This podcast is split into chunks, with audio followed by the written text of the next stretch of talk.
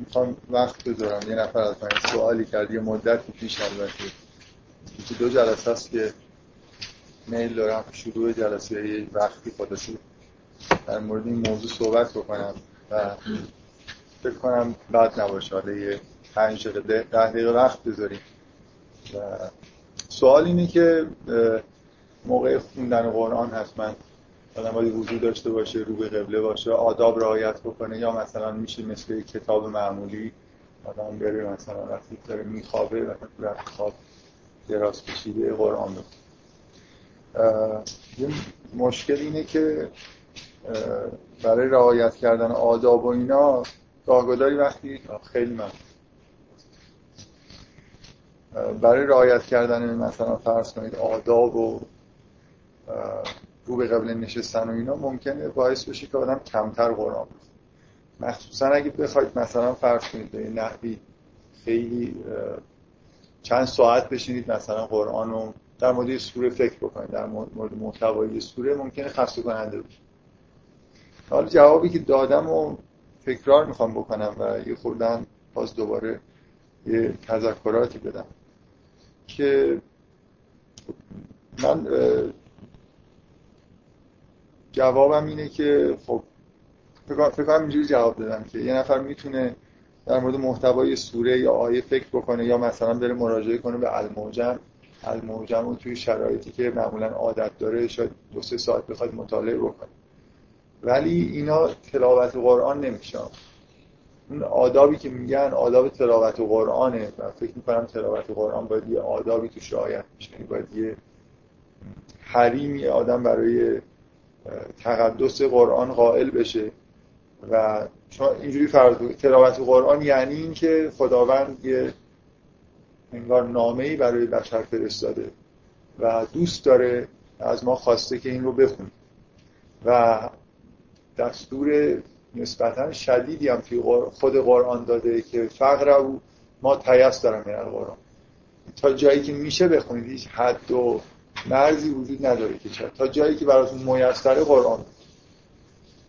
من فکر می‌کنم که تلاوت قرآن یا قرائت قرآن به همین معنی که تو این آیه هست در به عنوان عبادت طبعا باید آدابی داشته ولی مثلا فرض کنید اگه عمل دیگه هم در قرآن توصیه شده که بهش میگن مثلا تدبر در قرآن ممکنه شما بخواید همونطوری که ریاضیات مثلا می‌خونید یا مهندسی می‌خونید روی یه مطلب علمی کار می‌کنید مسئله حل می‌کنید.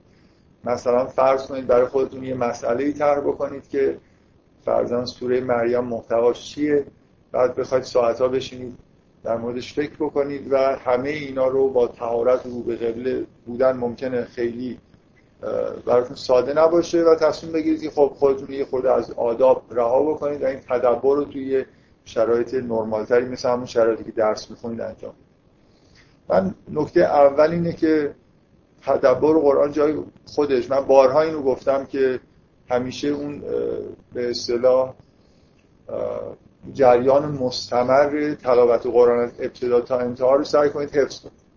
از نظر من اصلا خیلی کار جالبی نیست که یه نفر مثلا سه سال در مورد یه سوره فقط بشینه فکر بکنه و همه قرآن رو به طور مداوم نخ فکر می‌کنم خوندن قرآن توصیه شده. به همین حالتی که آدم همیشه سعی کنه که به طور مداوم در حال قرآن خوندن باشه. و نه اینکه فقط به یه جای خاصی. من خودم واقعیتش اینه اولین باری که خیلی چیدام نبود خداگاهانه نبود که بگم تصمیم گرفتم یه کاری رو بکنم.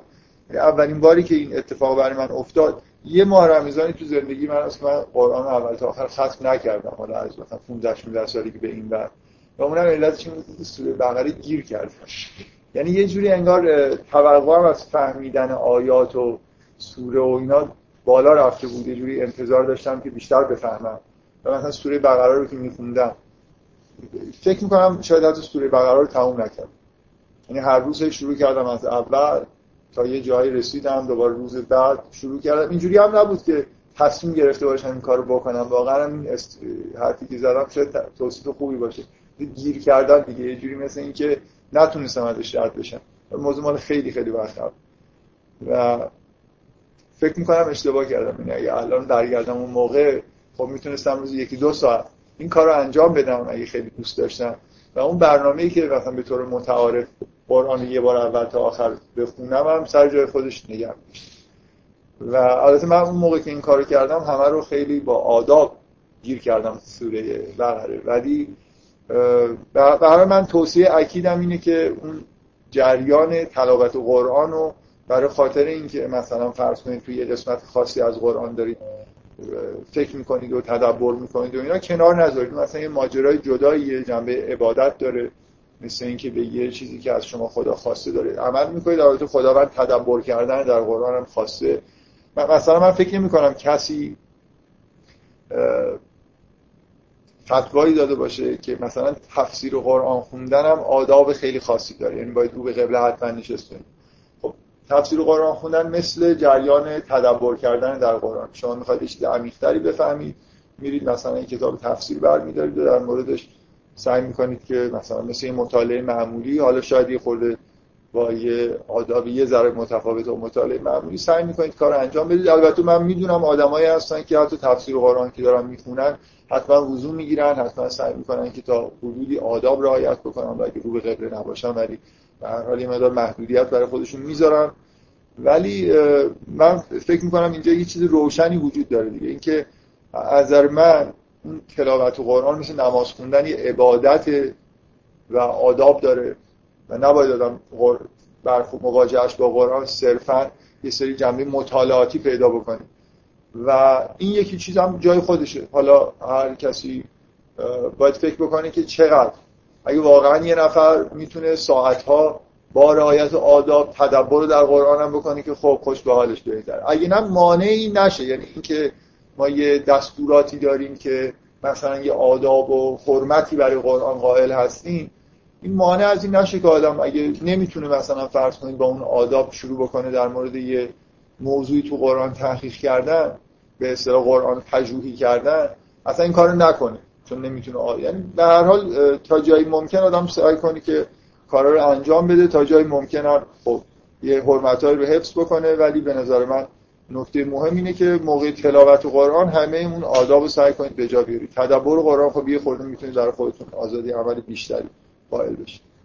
من بذارید کاری که خودم می‌کنم اینه که معمولا نگم معمولا همیشه این کارو می‌کنم که اگه در مورد یه سوره مثلا می‌خوام شروع کنم به فکر کردن و خیلی جدی مدتی مثلا زمان بذارم که محتوای یه سوره رو بررسی بکنم. همیشه تا حالا این کارو کردم که یه دفتری کاغذ چیز برمیدارم. خلاصه محتوای سوره رو توش می‌نویسم و بعد دیگه هیچ محدودیت هم برای خودم قائل نمیشم که در کجا توش شرایطی دارم فکر می‌کنم. یعنی خود قر... و این کارو به این دلیل نمی‌کنم که نمی‌خوام آداب و رعایت بکنم. برای خاطر اینکه میگم توی یه صفحه می‌نویسم واقعا توی یه صفحه می‌نویسم. حتی سوره بقره. برای خاطر اینکه شما وقتی در مورد یه سوره می‌خواید فکر بکنید 50 صفحه سوره بقره رو هی بخواید درگردید جلو بیاید عقب اونجا چی بود ولی وقتی توی یه صفحه جلو خودتون می‌نویسید یه جور خلاصه ای که بفهمید که به چی داره اشاره می‌کنه یه کلمه ای که نوشتید. مثلا فرض کنید من یه مثلا داستان گاو. بعد مثلا فرض کنید داستان فرعون. همین یه چیزای یه کلمه اینجوری خب این ده تا آیه رو شامل میشه. من می‌دونم داستان گاو تو سوره بقره حدودا آیه هاشم چیه. بنابراین اگه یه خورده سوره رو خونده باشید آشنا باشید واقعا میشه. من خودم سوره بقره رو توی صفحه دارم. سوره خیلی بزرگ قرآن هم میشه توی صفحه صفحاتش خیلی بزرگتر از صفحه چیز دفترهای خیلی بزرگی که معمولا از آچار هم شده خیلی بزرگتر باشه. و فکر می‌کنم این کار مفیده. اولا برای خاطر تمرکز پیدا کردن روی محتوای سوره برای اینکه هی بتونید به اصطلاح اول و آخر سوره رو با هم دیگه یه جا داشته باشید. برای خودم اینجوری بوده که ورق زدن مثلا سوره یه خورده وقت آدمو می‌گیره. و یه جوری شاید این تمرکزی که لازم باشه به وجود نمیاد. و اینجوری فکر می‌کنم مشکلم تا حدود زیادی حل میشه دیگه. من این نوشته از خودم که خیلی هم ممکنه اصلا یه دونه آیم درسته توش نباشه رو حالا اگه بخوام می‌تونم برم موقع خوابم این نوشته رو نگاه بکنم ببینم که مثلا چی به ذهنم می‌رسه در مورد وضعیت این چون سوره خوندن یه جوری احتیاج داره به اینکه آدم نگاه کلی در واقع به از ابتدا تا انتهای سوره داشته باشه اصولا این خلاصه نویسی کردن کمک می‌کنه. و این خلاصه نویسی کردن تو فهم ادبیات و نمی‌دونم فیلم و همه چیز کمک می‌کنه. یعنی شما اگه مثلا فرض کنید می‌خواید درباره یه داستان هم حتی یه کار جدی بکنی خوبه که یه صفحه خلاصه محتوای داستان داستان دو سه بار خونده باشید محتوا تو ذهنتون باشه بعد سعی کنید که مثلا خلاصه یا یه خلاصه سکانس از این فیلم مثلا تهیه بکنید برای اینکه فکر می‌کنم حالت مخصوصا فیلمی حالت داره که گاهی یه صحنه‌اش ممکنه جذابیتایی داشته باشه که اصلا آدم هر بار که داره می‌بینه اون صحنه رو خیلی مثلا فرض کنید با هیجان نگاه کنه یادش بره که داره مثلا چی کار می‌کنه. داره می‌خواد کلیت فیلم رو بفهمه. وقتی که توی یه صفحه نوشتی دیگه خب اول تا آخر داستان فیلم یا هر چیز دیگه که می‌خواید بررسی بکنید و فکر می‌کنم که براتون راحت میشه. مقدار از اون فضای احساسی که ممکنه توی خودمون اثر باشه دور میشه.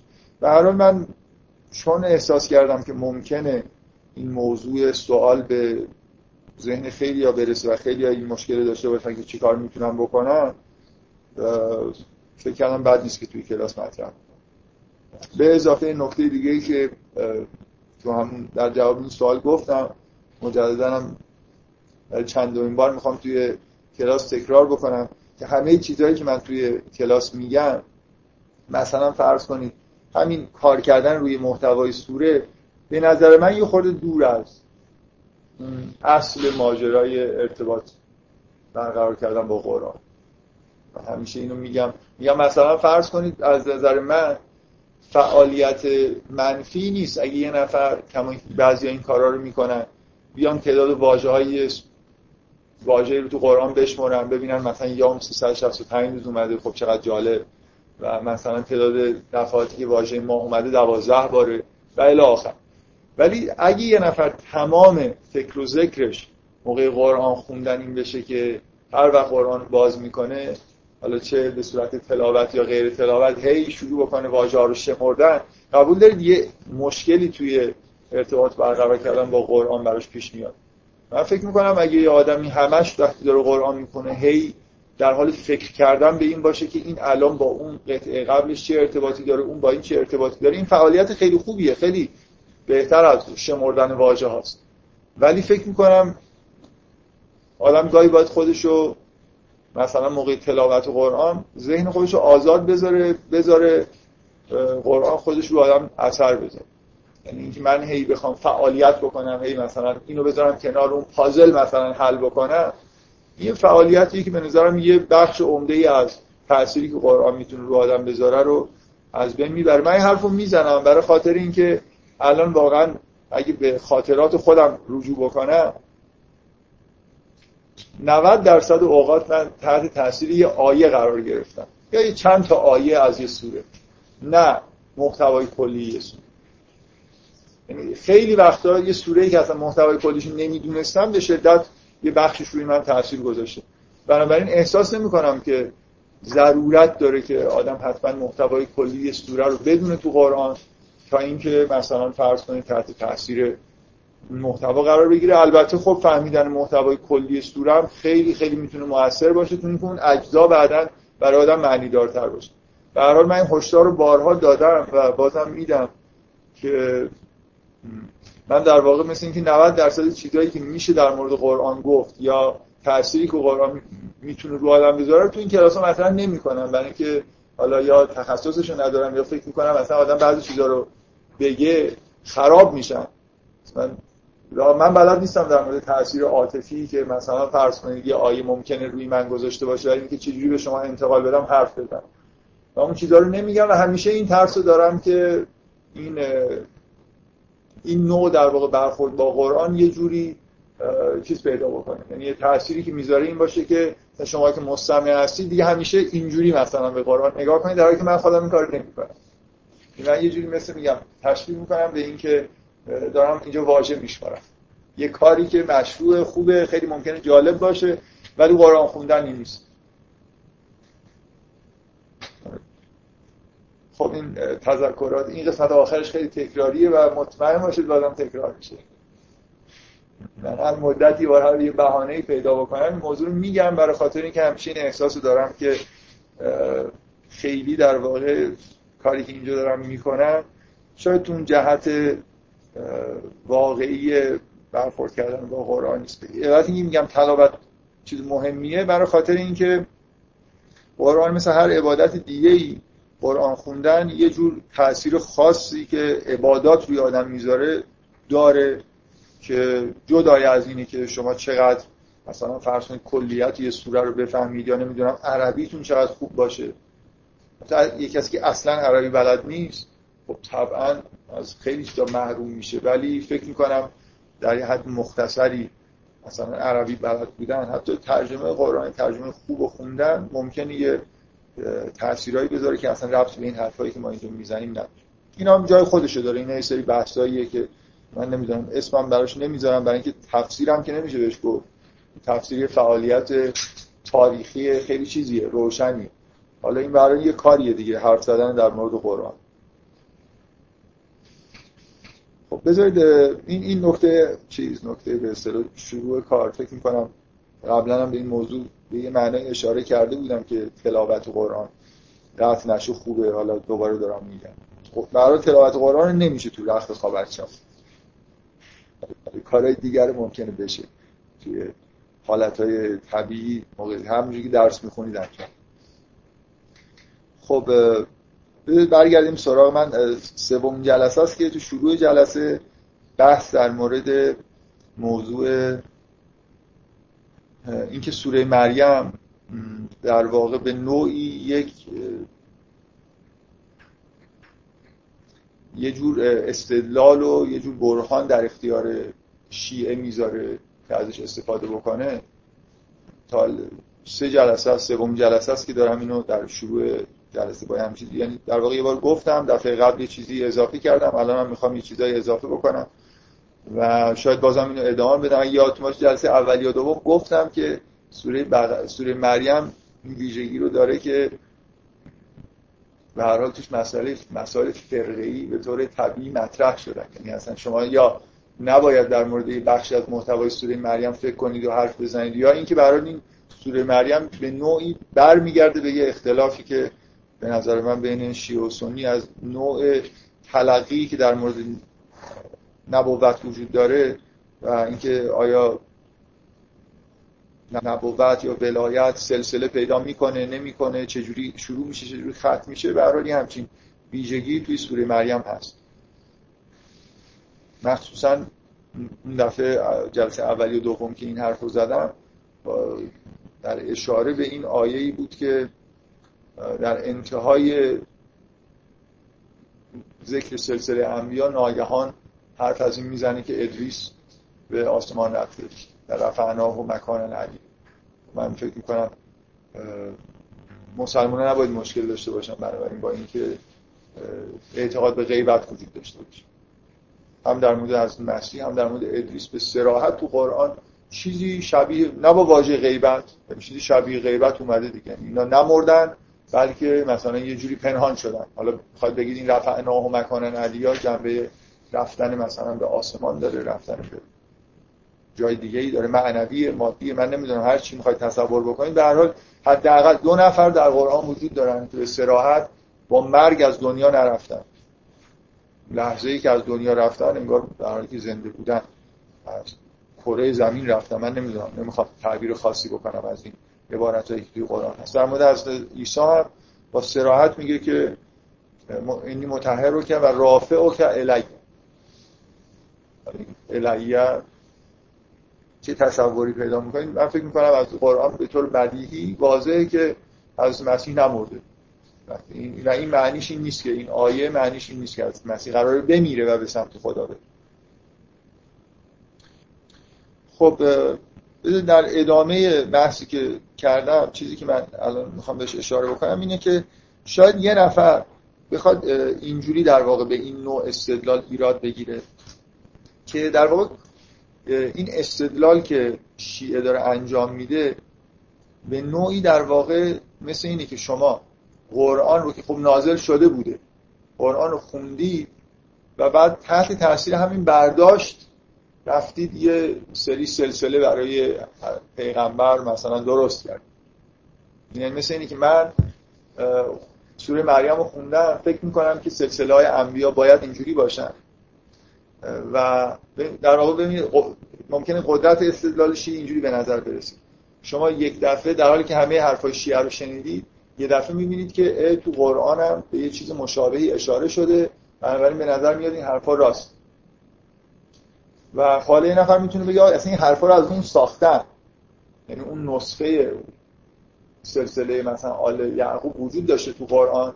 و یه عده فکر کردن که خب همه انبیا باید همینجوری ظاهر بشن و مثلا چیز بشن بنابراین اومدن یه سلسله هم فکر کردن که باید وجود داشته باشه. متوجه است منظورم چیه دیگه؟ اینکه اگه مثلا فرض کنید قرآن یه کتابی بود که تازه پیدا شده بود و بعد شما می‌دیدید که توش به یه سلسله از انبیا مشابه اون چیزی که شیعه معتقده اشاره شده اون وقت می‌تونستید بگید که اوه چقدر معجزه آساس شیعه حرفی زده و حالا ما کتاب قرآن اصلش رو پیدا کردیم. عینا این چیزی شبیهش تو قرآن. ولی وقتی که این بوده خب یه نفر می‌تونه بگه خب شیعیان رفتن همونو خوندن و مثلا یه جوری در واقع از توش کپی کردن. حالا به نظر می‌رسه که انتباق اینجا وجود داره. در واقع حرفای شیعه شبیه سازی شده. یه بخشی از چیزی که توی قرآن در مورد آل یعقوب وجود داشته. خب بذارید اولین نکته در مورد این حرف. من برای اینکه فیر باشه این حرفایی که می‌زنم از طرف مقابلم هی فکر می‌کنم اگه چیزی جدیدی به ذهنم رسید میام مطرح می‌کنم دیگه مثلا. این فرض کنیم اهل سنتی همچین جواب ما داده خب، نکته اول این که همیشه در هر جایی میشه از این حرفا زد. خب میگم این مثل این بحثایی که در مورد تئوری توته و این حرفا هست. همیشه شما می‌تونید به اگه اسناد و مدارکی به مثلا گیر اومد یه چیزای شبیه این بگید مثلا فرض کنید من برای خودم یه تئوری درست می‌کنم. بعد یه شواهدی نشون میدم. بعد طرف می‌تونه بگه خب تو این شواهد داشتی؟ رفتی تئوری تو طوری درست کردی که مثلا با این شب مثلا انیشتن قبلا انحراف نور رو اندازه گیری کرده بود پنهانی. بعد تئوریشو داد گفت برید ببینید مثلا نور منحرف میشه همه رفتن با هیجان دیدن این راست میگه پس تئوریش درست. همیشه من می‌تونم یه جوری ادعا بکنم که تئوری از روی شواهدی که بعدا مثلا چک میشن ساخته شد فیزیک الان توی ساینس که اصلا این چیز نیست. این به اصطلاح کار پنهانی نیست. معمولا معمولا اصلا اینجوری که یه شواهدی وجود داره. بعدا از روش تئوری ساخته میشه دیگه. این مثل اون کاریه که شما تو آزمایشگاه انجام میدی. می‌دونید چه از اون محاسبات می‌دونید چه جوابی باید بگیرید حالا اسیلوسکوپ مثلا هر چی نشون میده شما اون چیزی رو که فکر می‌کنید باید جواب بگیرید و یادداشت می‌کنید. اینجا آزمایشگاه من خودم مثلا آزمایشگاه الکترونیک سه. آزمایشگاه الکترونیک سه آزمایشگاهیه فرکانس تو الکترونیک سه الکترونیک فرکانس بالاست. اصلا این دستگاهی که توی دانشگاه ما هست تو اون فرکانس ها واقعا خوب کنه یعنی اگه واقعی که چیزی که می‌دونید بخواد بنویسید که اصلا نمی‌تونید گزارش تهیه کنید. اینقدر انحرافش با اون که باید باشه زیاده که خب به هر من خیلی آدم خوبی بودم سعی می‌کردم که مثلا امانتداری رعایت کنم ولی تو الکترونیک سه اعتراف می‌کنم که همه رو در من نوشتیم حالا یه جوری هشت در اومده نوشتیم یا تئوری ها غلط بودن و دستگاه تو اون فرکانس کار نمی‌کردن دیگه درست اندازه نمی‌گرفت. من می‌خوام بگم این اصولا این جواب جوابی که شما به هر جور تئوری پردازی می‌تونید که خب شواهد اول پیدا کردی نگفتی بعد اومدی تئوری درست کردی.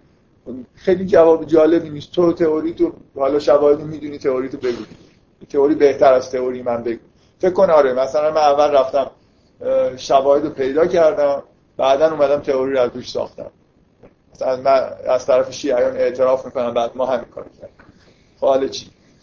به هر حال باید همچین چیز شبیهی وجود داشته باشه یا نداشته باشه؟ این می‌خوام بگم اصولا این اینجور نگاه کردن از اینجور جوابایی که جوابای کلیه که آدم می‌تونه به هر چیزی در واقع بده.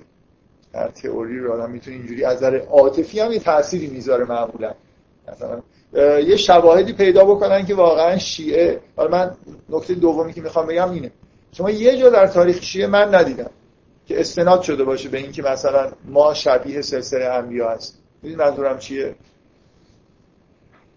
یعنی اگه مثلا فرض کن من مثلا انیشتین اول انحراف نور رفته یواشکی توی کسوفی اندازه گرفته و تئوریش ساخته بیچاره اصلا هیچ کسوفی نبود در مورد انیشتین رو مطمئنیم که امکانی همچین اندازه‌گیریایی نداشته. فکر کنم خیلی به ندرت اتفاق میفته که بشه اندازه‌گیری شبیه اونی که انجام شد و انجام من میگم فرض کنید که این نفر از روی یه سری شواهد تئوری خودش بسازه. خب بعد به طور طبیعی یه جوری به استناد می‌کنه دیگه. میگه من مثلا پیش بینی می‌کنه که باید همچین شواهدی به وجود بیاد. نه اینکه مثلا دیگه این خیلی تئوری به اصطلاح توت آمیزیه که اینا اصلا رفتن از روی این ساختن. بعدم هیچ چی نگفتن.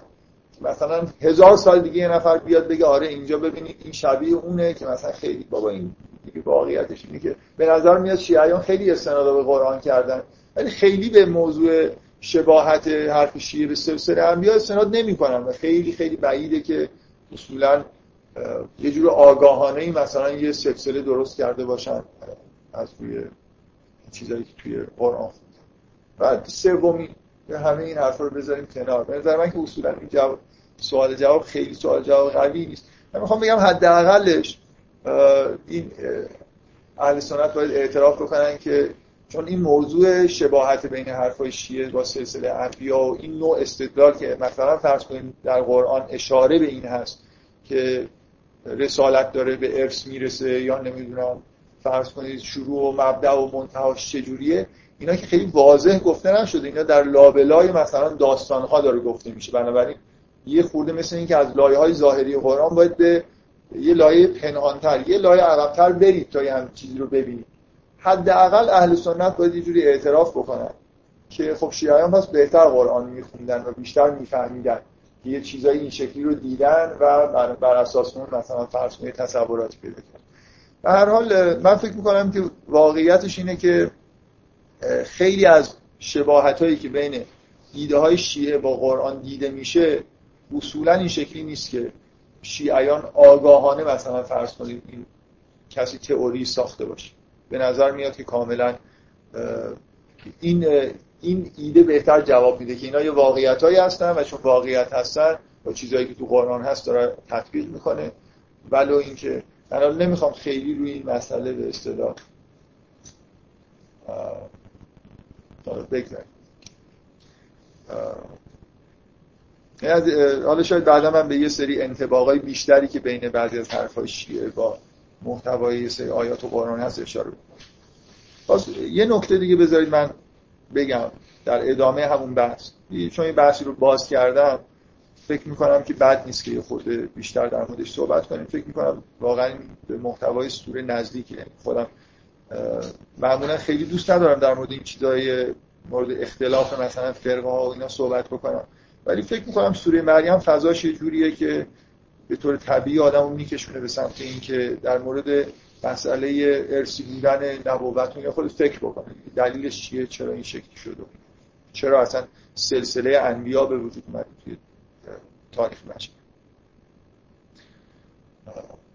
من در جواب این که در اولین جوابی که دادم که اهل سنت ممکنه فرضشون این باشه که اینجا سلسله انبیایی وجود نداره سلسله اولیایی وجود نداره برای خاطر اینکه مثلا چون کتاب نازل شده و تحریف هم نشده و مثلا حفظ شده لزومی نداره که کسی به عنوان محافظ مثلا باشه و این حرفا. من به این اشاره کردم که اصولا نکته اصلی نکته اختلاف خیلی عمیق بین نگاه شیعه به مسئله نبوت و ولایت با نگاه اهل سنت مخصوصا دیگه حالت فوق العاده شدیدش نگاهی که وهابیت نسبت به مسئله نبوت دارن کاملا پیغمبر رو پیغمبرا رو یه جوری مثل انسانهایی که به طور رندوم انگار انتخاب شدن و فقط حرفای خداوند دارن انگار نقل می‌کنن و خودشون ویژگی های خاصی ندارن و متاسفانه استناد می‌کنن به یه سری آیاتی مثل این آیه که آیه هایی که مثلا خطاب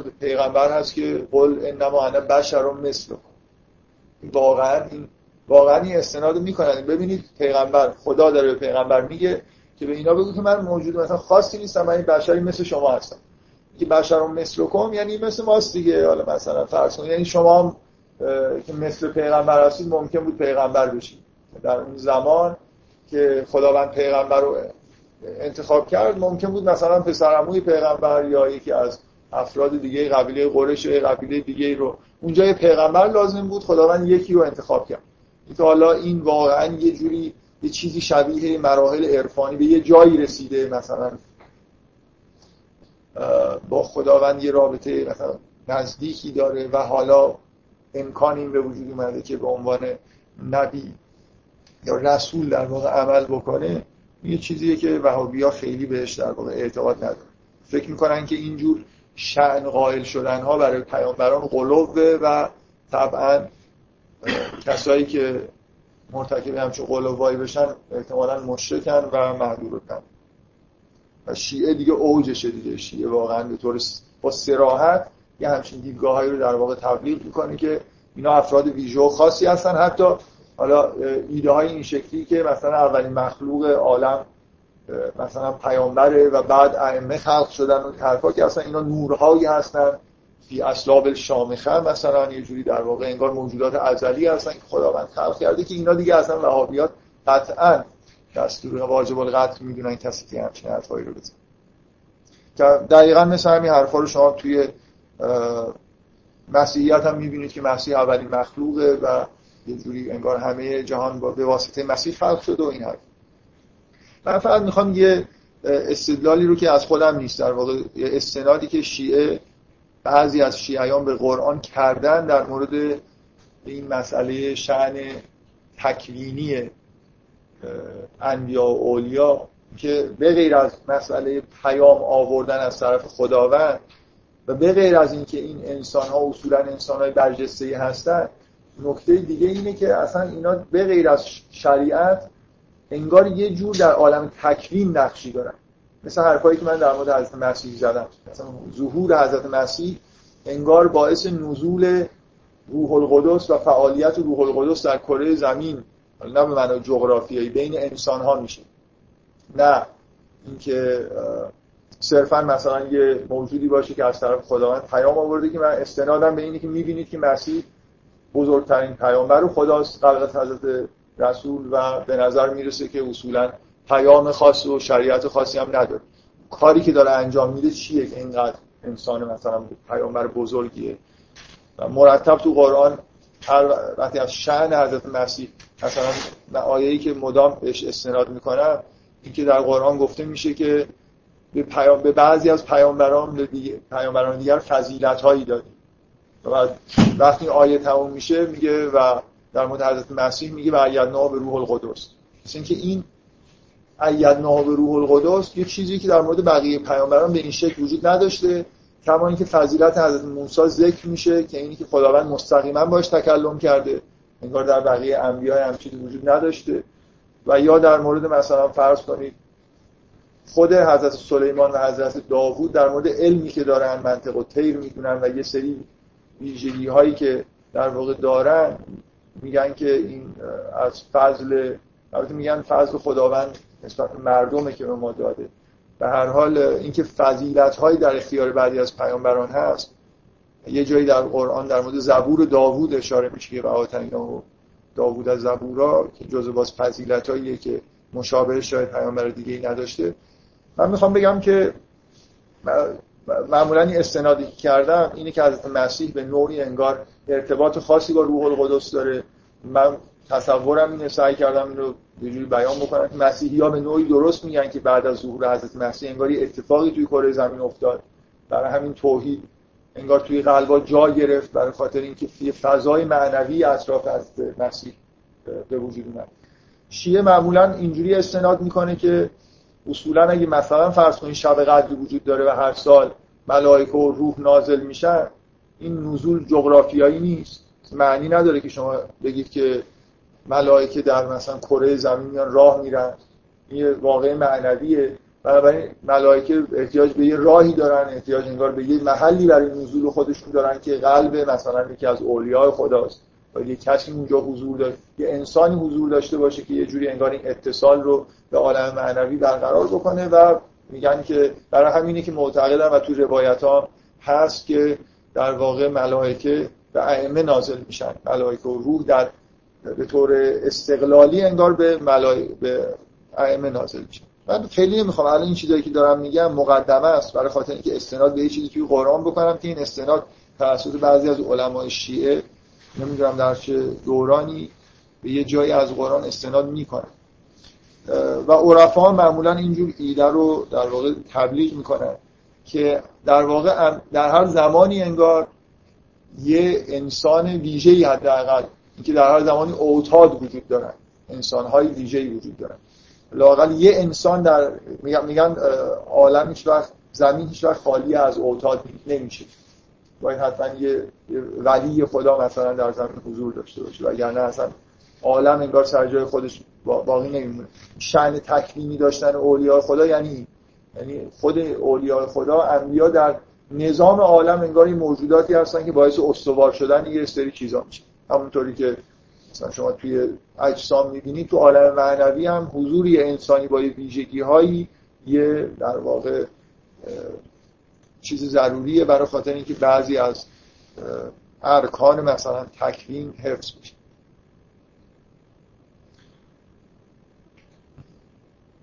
معمولا عرفا استناد می‌کنن به اینکه وقتی خداوند اعلام می‌کنه که من اراده کردم که اینی جائر فل ارز خلیفه.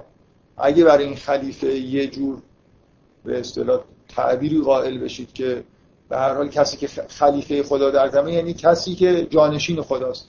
صفات و اسماء الهی رو انگار داره حمل می‌کنه کارهایی که خداوند می‌تونه انجام بده رو انجام میده. یه جوری انگار مثل یه موجودی که به یه چیز به مقام جانشینی رسیده اختیاراتی داره و کارهایی رو می‌تونه انجام بده که در واقع به نیابت از خداوند انجام میده. به نوعی یه ولی خاصی مثلا. اگه, اگه در دورانی هیچ انسانی نباشه که این باستاب دهنده صفات الهی باشه این مقام خلافت رو من واقعی کلمه داشته باشه مثلا یه استدلال اینه که اون اراده خدا که این جاهلون فر از خلیفه انگار قطع میشه دیگه زمین وجود داره و الان خلیفه ای درش نیست. باز من چیزی که من می‌خوام استناد بکنم این, این نیست. به یه قطعه از داستان می‌خوام استناد بکنم. مثلا اینا چیزاییه که در حاشیه دارم میگم. خیلی هم نمی‌خوام روش اصرار بکنم که اینا همه چیزایی که دارم میگم درسته. دارم نقل می‌کنم که تیپ استدلالایی که وجود داره برای اینکه چرا ضرورت داره که انسانهای مثلا اولیاء خدا رو شأن خاص براشون در تکمیل قائل بشیم و حداقل یه نقل قولایی سرعت می‌کنم که چه چیزایی تا گفته شد. ولی اون چیزی که می‌خوام نقل بکنم و تا حدودی می‌خوام ازش دفاع بکنم که در خود من این استدلال استدلال کم و بیش جالبی بوده و اگه بحثم قرار بشه روش بشه الان تو این حرفایی که زدم که بحث می‌کرد حاضر نبودم بحث بکنم برای اینکه خیلی نمی‌خوام تو موضع دفاع از بعضی از این استدلال قرار بگیرم. ولی از این مورد حاضرم دفاع کنم. و دوست دارم اگه کسی می‌خواد بحث بکنه بحث توی قرآن یه یه جایی هست از داستان قوم لوط که ملائکه میان که قوم لوط رو عذاب در تمام داستان ها شما در واقع به نوعی این رو دارید که به هر حال اقوامی بودن از پیامبر خودشون تبعیت نکردن و خب خداوند اینا رو عذاب کرد. در مورد قوم لوط یه ویژگی خاص وجود داره که وقتی ملائکه میان و می‌خوان قوم لوط رو عذاب بکنن. به غیر از اون صحنه ای که توی خود قوم لوط میگرده چه ویژگی عجیبی وجود داره در مورد این داستان که دقت کردید تا ملائکه اول میرن پیش حضرت ابراهیم. و حضرت ابراهیم خبر میدن که ما اومدیم قوم لوط رو مجازات بکنیم. در حالی که خب ولی خبر اسحاق به عنوان یه چیز به اصطلاح دو نمیان به حضرت ابراهیم بگن که ما خبر اسحاق برات آوردیم. میان به این قصد که ما فرستاده شدیم برای عذاب قوم. حالا گفتم گفتم بحث بکنید نه همینجوری هرچی به ذهنتون خبر اسحاق رو نمیدن میان می‌خواید حالا هر جایی که از هر قسمت قرآن می‌خواید نگاه بکنید موضوع اینه که موضوع اینه که میان بذار من حرفم تموم بشه. یه چیزی یادتون نیست که اونجا یه جمله عجیبی وجود داره. میان نزد ابراهیم میگن که ما به سمت قوم لوط برای عذاب قوم لوط فرستاده شد. و در قرآن الان من یادم نیست شاید تو سوره کدوم سوره است؟ که میگه که میگه حضرت ابراهیم با ملائکه در مورد این حکم مجادله کرد. اول بهشون گفت که این فیها لوتن. گفتن گفتن ما بهتر می‌دونیم که اونجا کی هست. و یه جایی دیگه در قرآن حرف از اینه که ابراهیم جدل کرد با ملائکه. معمولا شیعه استنادش اینه که ماجرای این اینجا اینه. خلیفه خداوند در زمین مثل مثل اینکه شما یه پادشاهی هستی یه کسی رو فرماندار یه جایی کردی. حالا حتی اگه از مرکز می‌خواد برید یه نفر اونجا بکشی مثل اینکه استقلال اون حکم این ابراهیم مقامش از ملائکه بالاتره. اینا یه کارگزارایی هستن دارن میرن یه کاری انجام بدن اونجا.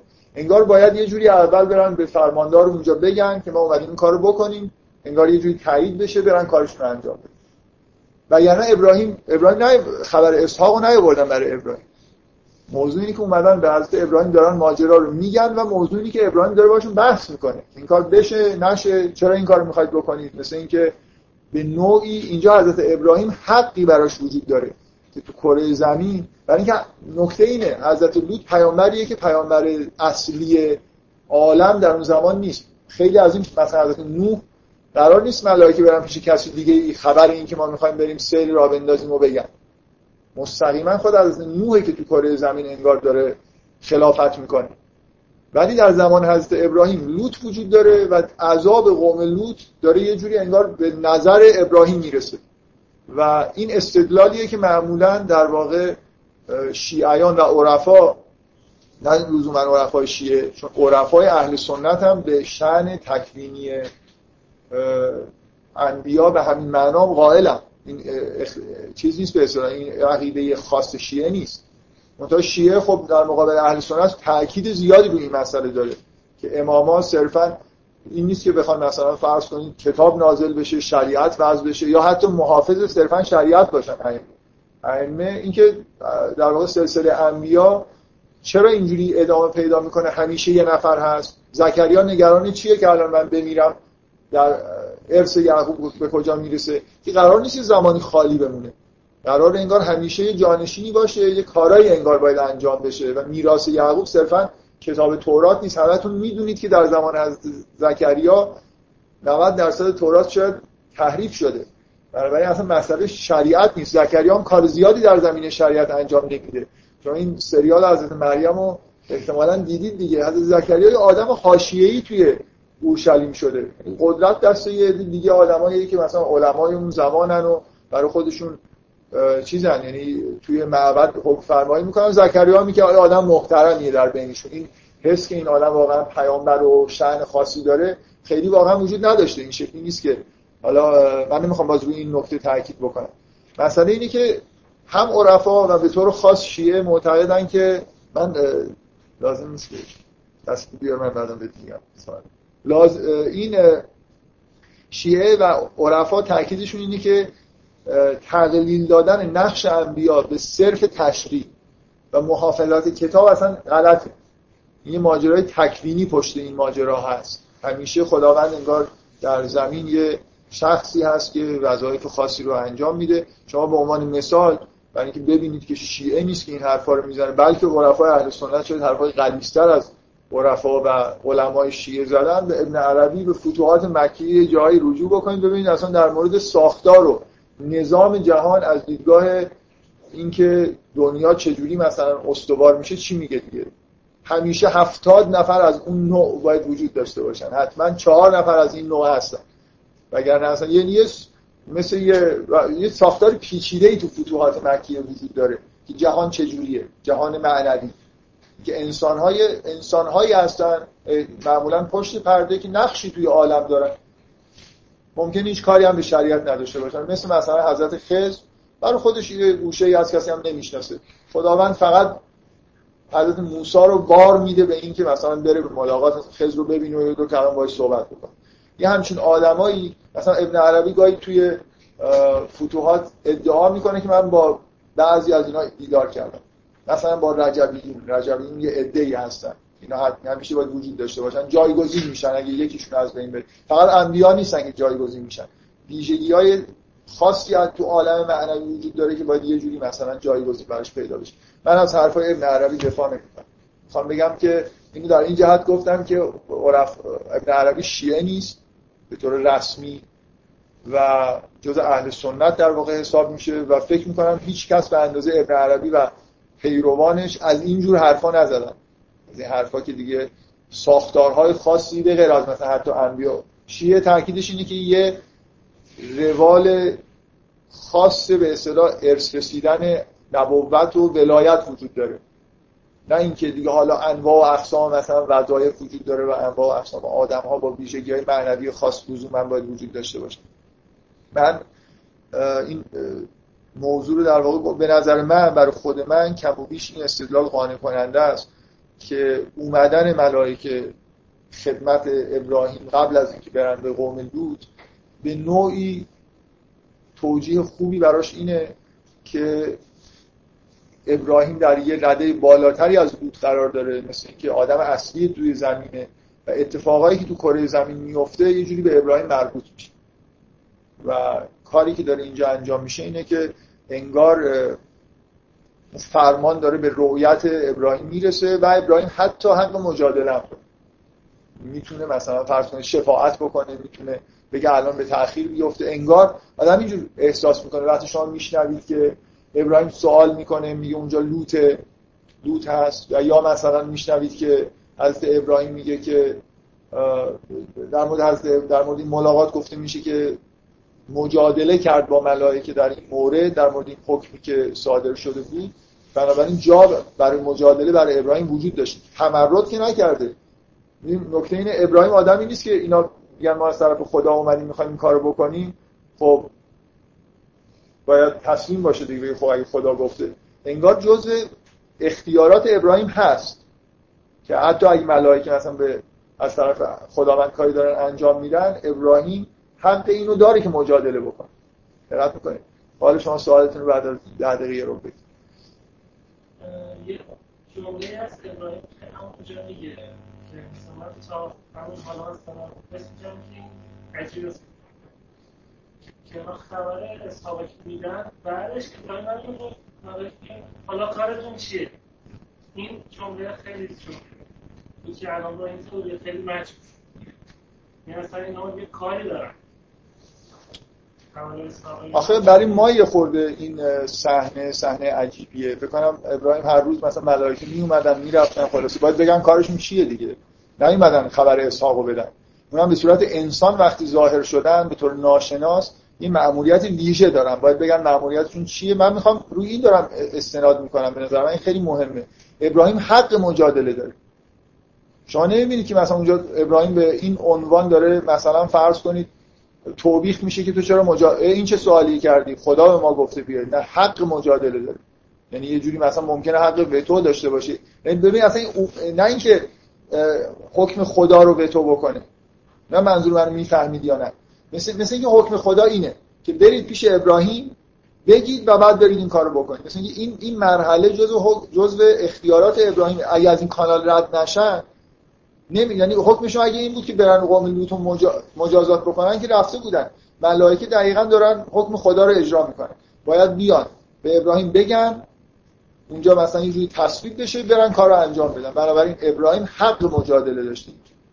و حضرت لوط آدم اصلی زمین در اون زمان نیست. و اتفاقایی که اونجا داره میفته به ابراهیم ربط من فکر می‌کنم این استنادی که عرفا به این موضوع می‌کنن به اینکه در واقع ابراهیم مقام خلافت داره. به نوعی اختیاراتی داره. بله. واژه و جادلنا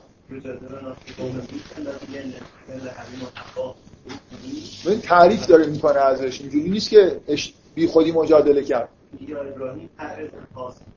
ارزن حاضر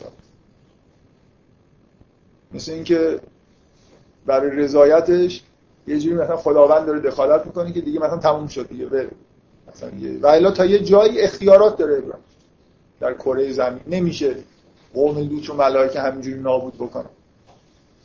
نه من اگه کسی واقعا احساس می‌کنه این استناد استناد خوبی نیست من دوست دارم در این مورد بحث بکنم. من فکر می‌کنم این جای عجیبی توی داستان قرآن اگه توجه بکنید بهش و فکر می‌کنم یه جور سراحتی وجود داره که اینجا ابراهیم دارای اختیاراتی توی اجرای احکام الهی تو کره زمین. اینه یه کسی که نصب شده و در اون محدوده خودش اختیاراتی بهش داده شده. ملائکه کاملا همونجوری زیر دست خدا هستن زیر دست ابراهیم هم هستن. تو قلم رو به ابراهیم خداوند به ملائکه میگه که برید پیش ابراهیم بعد برید سراغ قوم. این اتفاق من چیزی که دارم میگم این اتفاق برای قوم نوح نمیفته چرا برای خاطر اینکه اصلا خود حضرت نوح درخواست کتبی کرده که بیاید اینا رو نابود بکنید.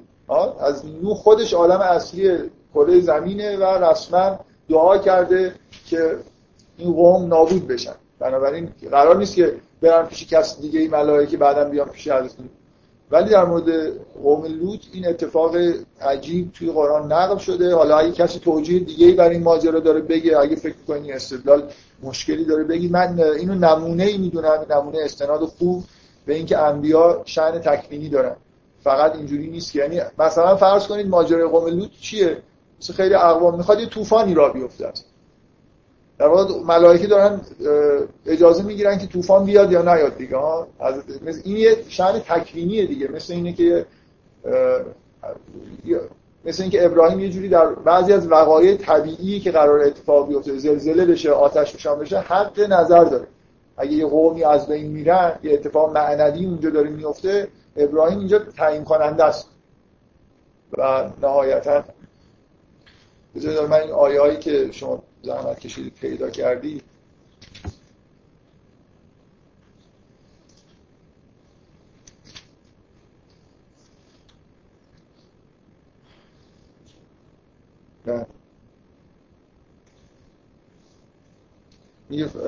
میگه وقتی که ابراهیم ابراهیم اول تو این داستان اینجوریه که چون این ملائکه به طور کاملا غیر عادی پیش ابراهیم اومدن ابراهیم یه جوری انگار در قرآن چند بار اشاره شده که ترسید. وقتی که مثلا رفت ازشون پذیرایی بکنه دید اینا دستشون به این چیزی که برای پذیرایی مثل اینکه چیزن دیگه جسمانیت ندارن نمی‌تونن بخورن. یه جوری ازشون ترسید ناشناس بودنشون و یه وضع خاصی که داشتن. بعدا اونا که توضیح دادن اینجا میگه فلما ذهبن ابراهیم راو. وقتی که این حالت دلهورو ترس از ابراهیم دور شد و بشارت تولد اشراف داده شد یجادلنا فی قوم لوط. یجادلنا فی قوم لوط. ان ابراهیم لحلیم اواه منیب یعنی اصلا اینجوری نیست که جدال کردن اینجوری نیست که کار بدی داره می‌کنه.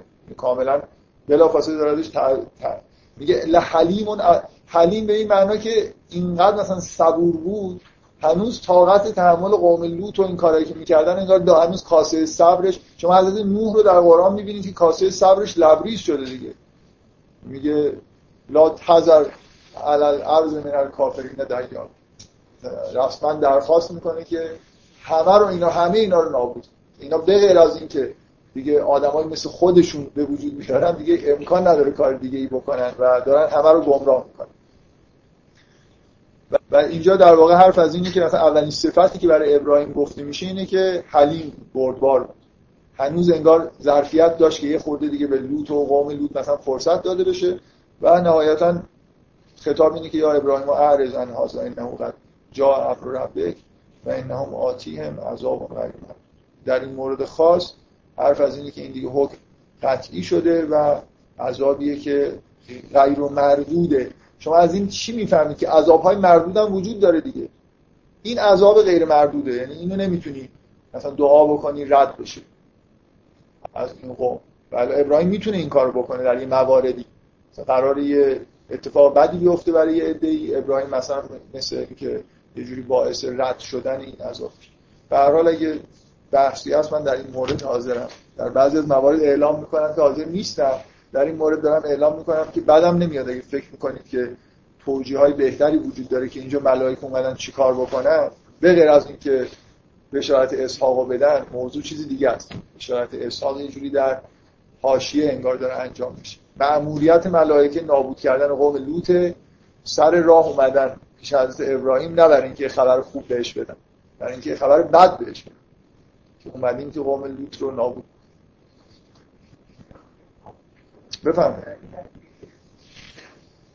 چرا نمیشه همین رو به همون چیز مثلا مثل اینکه خب حضرت ابراهیم آدم خیلی چیزیه بردباریه و داده مثلا خبر بخشش می‌کنه خدا یعنی چرا نمیشه اینجوری نگاه این اولا ابراهیم با چه مبنایی می‌تونه تشخیص بده که این عذابه نازل بشه یا نشه؟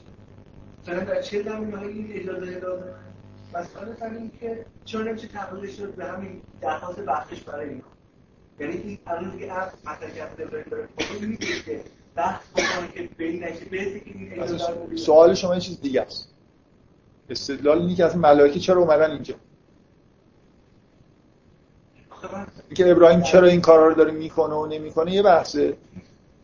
ابراهیم می‌تونه بدون اینکه ملائکه بیان و نیان همیشه برای مردم تقاضای بخشش بکنه. چرا مأموریت ملائکه برای قوم لوط اینجوری در واقع داره انجام میشه؟ اول باید باید بیان. ملائکه که خودشون نمیان مثلا سر را بگین سری به ابراهیم بزنید خداوند ملائکه رو فرستاده. خداوند ملائکه رو فرستاده پیش حضرت ابراهیم که برن قوم لوط رو مجازات کنن. این جزء مأموریت ملائکه است نیست؟ چرا این کار انجام شده؟ چرا ملائکه اول میان پیش ابراهیم بعدا این کارو می‌کنن؟ که که ابراهیم تقاضای بخشش بکنه اینا بگن نمیشه. که می‌کنه میگن نمیشه دیگه. میگن دیگه به جایی رسیدی که این غیر مردوده. این جز اون چیزایی نیست که تو بتونی ردش بکنی. مسئله این نیست. قرار نیست که خبر داده بشه که تقاضای گاهی خداوند دقیقا این کارو می‌کنه. مثل اینکه یه خبری رو یه چیزی میگه که یکی از انبیا تقاضای بخشش به نوعی بکنه. شما من نمی‌دونم این بحث رو. اون جلسه آخر بحث مسیحیت یه جوری شده بود که من همه چیز سعی می‌کردم فاکتور بگیرم برای اینکه طول معمولا اینجوری هست که طول می‌کشه و دیگه آخراش یه خورده یه چیزایی رو حذف می‌کنم. من یادم نیست در مورد این قطعه آخرش طول ماهده تو کلاس بحث کردم دارم. چرا خداوند اصلا مسیح می‌پرسه آیا تو به اینها گفتی که تو رو بپرستن خب اینکه چرا خدا این سوال از مسیح می‌کنه؟ معلوم این نگفته که. برای خود میگه که از مسیح اون جمله رو بگه.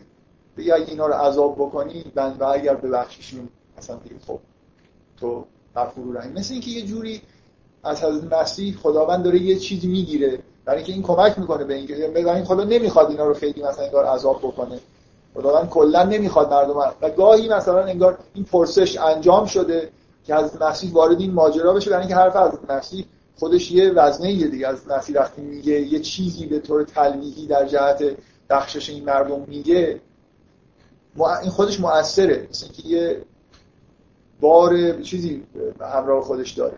دقت می‌کنه ولی این مورد از اون موارد نیست. اینا نیومدن کاری بکنن که ابراهیم تعالی بخشش بکنه.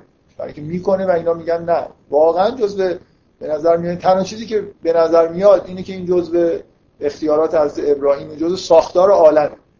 ملائکه باید بیان پیش از ابراهیم. اگه می‌خوان یه قوم دیگه رو که توی کره زمین داره زندگی می‌کنن رو مجازات بکنن باید بیان از ابراهیم بگن و حضرت ابراهیم حق مجادله داره می‌تونه تقاضای رد عذاب بکنه. نکنه حالا بعضی از احکام حکومت مرکزی طوریه که این فرماندار نمی‌تونه لغوشون بکنه. مثلا مهرای خاصی دارن. و بعضیاشون اینجوری نیست. و کاملا ممکنه در این مواردی از ابراهیم مثلا بتونه به تاخیر بندازه یه چیزی. این این معنی خلافت از نظر عرفا و شیعه است. خلافت یعنی یه جور فرمان روایی که همراه با یه مجموعه از اختیارات که ملائکه رو هم حتی در واقع می‌تونه تحت تاثیر قرار بده و بعضی از فرمان ها رو می‌تونه کم و زیاد بکنه به دلیل اینکه اینجا فرمان را چیز وجود داره. و این اینجوری نیست که مخالفت با خدا نیست. خداوند اصلا اینجا حرفی از این نمی‌زنه که مجادله ابراهیم مخالفت با فرمان الهیه. میگه این حلیم بود از بردباریش بود و این اتفاقی بود که به طور طبیعی انگار داره میفته بفرمایید.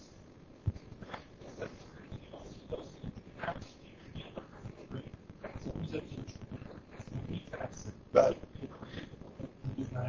برای خاطر اینکه برای خاطر اینکه اینا رسولان عذاب هستن به طور کاملا غیر عادی ظاهر شدن. ملائکه که به شکل انسان ظاهر نمیشن به حضرت ابراهیم. حضرت ابراهیم در قومی نبوده که تا حالا عذاب شدنش دیده باشه. این به اصطلاح ظهور خاص ملائکه است که برای ابراهیم ابراهیم یه جوری مثل این که دقیقا به دلیل اینکه اولین باره که همچین اتفاقی داره میفته یه جور هولانگیزه دیگه. اینا این ابراهیم اونقدر به اصطلاح شعور معنوی داره که این ملائکه وقتی اینجوری ظاهر شدن این اتفاق خوبی نمی‌خواد بیفته. معمولا ملائکه اینجوری نمی اومدن پیش حضرت ابراهیم. ملائکه برای دادن بشارت اسحاق نمیان به صورت سه تا آدم ناشناس ظاهر بشن و بعد مثلا یه جوری باعث ترس و وحشت هم بشن. یه چیز خیلی خاصی یه, یه چیز رعب در وجود این ملائکه است. برای اینکه اینا ملائکه عذابن. برای, برای همین که از ابراهیم میترسه. این رفتی به این نداره که ورود و خروج ملائکه برای حضرت ابراهیم روزمره باشه نباشه که قطعا هست. برای این, صرف ترسیدن, ترسیدن ابراهیم و حالا واژه ترس به کار نرفته.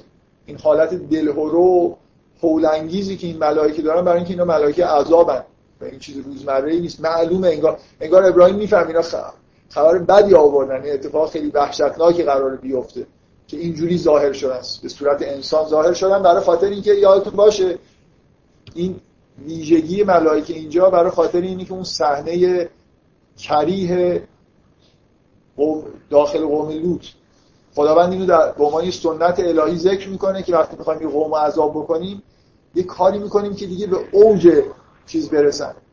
این که قوم لوط میان که این سه نفر از حضرت لوط بگیرن این در واقع اوج دیگه خباستشونه که الان دیگه مثل اینکه این اصطلاحی که تو قرآن حقت علیه کلمت العذاب خدا میگه ما تا یه قومی براش دیگه یه جوری یعنی هر کسی ببینه این صحنه رو میگه که دیگه واقعا اینو باید نابودش کنه دیگه حقشونه که هر بلایی سرشون بیاد. آره ببین این این نکته خاصی اینجا هست. ملائکه جور عجیبی ظاهر شدن برای اینکه اینا ملائکه عذابن و یه برنامه رو دارن پیاده می‌کنن. و از ابراهیم هم در واقع حق داره که اینجا دچار یه مقدار حول و حراس بشه. برای اینکه اصلا فضای فضای روبنگیزیه و برای ابراهیم این چیز عادی نیست. ابراهیم تو قوم خودش هم که عذاب نشده از قوم خودش جدا شده. سوال بچه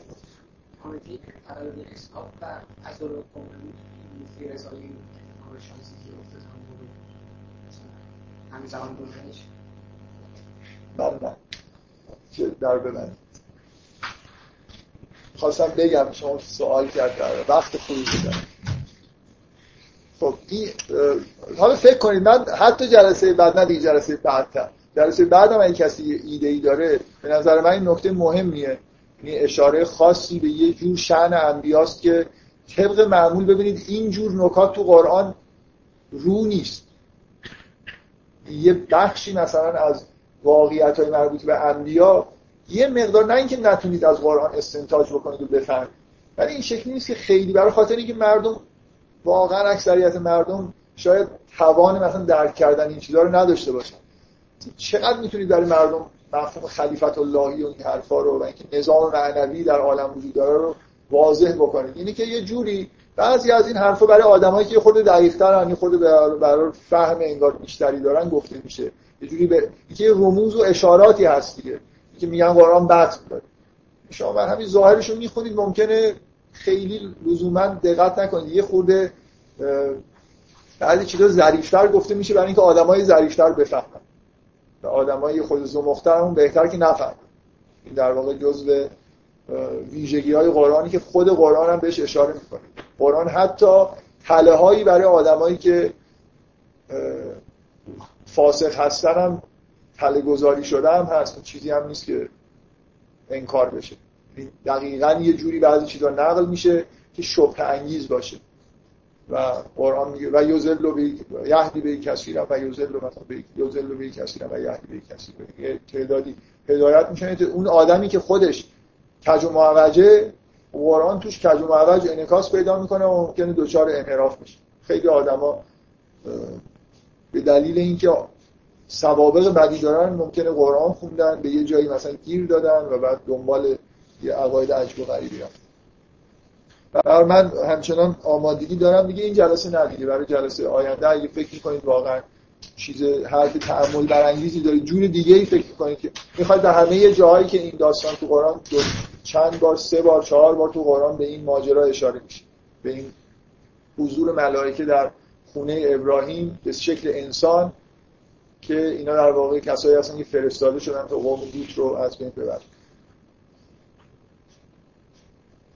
اینا رو می‌خواید نگاهی بکنید. اگه می‌خواید جلسه بعد بازم اولی جلسه بحث و ادامه نه دیگه بذارید من باز در ادامه بحثایی که در مورد این نوع استدلالی که میشه از سوره مریم در واقع آوردن این که شباهتی وجود داره بین ایده های شیعی و عرفانی با چیزی که در قرآن گفته میشه. می‌خوام یه بار دیگه تاکید بکنم چیزی که جلسه قبل می‌تونستم بگم. در مورد اینکه اگه کوچکترین شکی براتون وجود داره که درخواست زکریا از خداوند فرزند و واژه ولی رو مثلا یه جوری به عنوان حالا مثلا ولایت اموال خودش رو می‌خواد بهش بده. فرزند به عنوان کسی که ارث بهش برسونه. ارث آل یعقوب هم مثلا خب به حال نماینده آل یعقوبه و خب اموالی زمین دارن و اینا بهش به ارث برسه. اگه کوچکترین شکی دارید که این در دعای حضرت زکریا جوی در جهت ارث رسیدن نبوته من و فرزند خواستن نیست. من می‌خوام به یه چیز به اصطلاح به نکته ادبی و یه چیز به اصطلاح نشانه لفظی اشاره بکنم. که اون چیزی که زکریا از خداوند می‌خواد عین عبارت که زکریا میگه میگه فحبلی من لدنک ولیا حبلی من لدنک ولیا ببخش از طرف خود به من یه ولی. حالا عین این عبارت ها رو وقتی داستان ابراهیم می‌خونید ببینید عین همین عبارت خداوند میگه. وهبنا له اسحاق و یعقوب. یعنی همون این همون اتفاقیه که زد زکریا به دلیل مقام معنوی که داره همون جوری که خدا حرف می‌زنه انگار خودش هم حرف می‌زنه. همون واژه ها داره استفاده می‌کنه. در مورد دادن اسحاق و یعقوب به ابراهیم عین همون واژه عینا به کار میره. و هبنا له و هبنا له اسحاق و یعقوب. در مورد یعقوب و اسحاق گفته میشه و وهبنا لهم من رحمت. و اگه فکر می‌کنید ماجرا اینه که این وهبنا له یعنی بهش فرزند دادیم میگه واسکر فل کتاب موسی بعد میگه و وهبنا له من رحمتنا اخاه هارون نبی. در مورد از موسی مثلا موضوع فرزند اینا جانشینا هستن که با همون لفظ و حبنا لهم رحمتنا اونجا از حبلی من لدن دقت می‌کنید این این ولیه که به اینا داده میشه از خداوند از رحمت. من لدن که فقط شده من رحمتنا مثلا. اصلا موضوع بچه دار شدن نیست. مسئله چیزیه که از اینکه این واژه ها عینا واژه هایی که زکریا به کار می‌بره نشانه اینه که این به اصطلاح بخششی که اینجا خداوند انجام میده در مورد جانشینا و کسی که در واقع میراثبر یه نبی هست همون چیزیه که دقیقا زکریا داره می‌خواد خب این بحثایی که همچنان من اینو باز می‌ذارم ممکنه بازم به این موضوع اشاره بکنم. فکر می‌کنم که سوره مریم خوندن سوره مریم یه در واقع مربوط میشه به فهمیدن این که چه استدلالی در واقع میشیدن کرد بذارید من برم سراغ یه بحث دیگه که باز حالت حاشیه‌ای ممکنه داشته باشه ولی فکر می‌کنم که جای خوبیه که این موضوع مطرح بکنم اونم می‌خوام این مقایسه ای بکنم بین چیزی که تو سوره نور گفتیم با, با سوره مریم. فکر کنم اگه الان این کار رو انجام ندم بذارم سوره مریم تموم بشه. یه جوری خب چون انتهای سوره مریم به چیزای دیگه می‌پردازه جای مناسب ترش همین الان که بعد از حرفای جلسه قبل گفتم همین الان این بحث انجام شباهت در واقع می‌خوام یه شباهت خیلی خیلی واضح بین محتوای سوره نور و مریم بگم و اینکه در واقع از یه جهت موضوع مشترکی بین تو این دو سوره هست با دو تا دیدگاه مختلف که هر دوتاش در واقع مهمه. و حالا در ادامهش یه سری بحثا که لزوما حالا شاید استناد به قرآن هم توش نباشه به طور عمومی مطرح بکنم. شباهت سوره مریم و سوره نور در چیه؟ در خانه موضوع خانواده. سوره نور که سراسر میشه گفت در مورد خانواده است و چیزی که تو سوره نور شما می‌بینی اهمیت فوق العاده زیاد دادن به خانواده است و حریم قائل شدن برای خانواده است. شما تصاویری که تو سوره نور می‌بینید خونه ایه که خونه هایی که کسی حق نداره بدون اجازه واردشون بشه. یعنی مثل یه محیط یه سری احکام اونجا وجود داره محیط داخل خونه رو انگار دور خونه حسارایی وجود داره که از بیرون کسی حق نداره وارد بشه. دادگاه از یه جایی به بعد حق نداره اصلا انگار دخالت بکنه. این یه حریمی برای خودش داره. بعد مثلا فرض کنید حتی خیشاوندان حق ندارن بیان اینجا همینطوری غذا بخورن. یه آیه طولانی و یه خود عجیبی اونجا هست که داره میگه که کیا می‌تونن بیان کجاها غذا بخورن. همینجوری استقلال استقلال نسبت جامعه داره خانواده استقلال اقتصادی داره. اینکه یه حریمی وجود داره اینجا یه چیزی تشکیل شده که به راحتی نمیشه وارد شد به راحتی نمیشه خارج شد. توی این حریم یه حریم کوچکتر وجود داره. همونطوری که شما تصویر سوره نور تصویر آدمهایی رو در واقع می‌تونید مجسم بکنید که پشت در خونه متوقف شدن اجازه وارد شدن ندارن.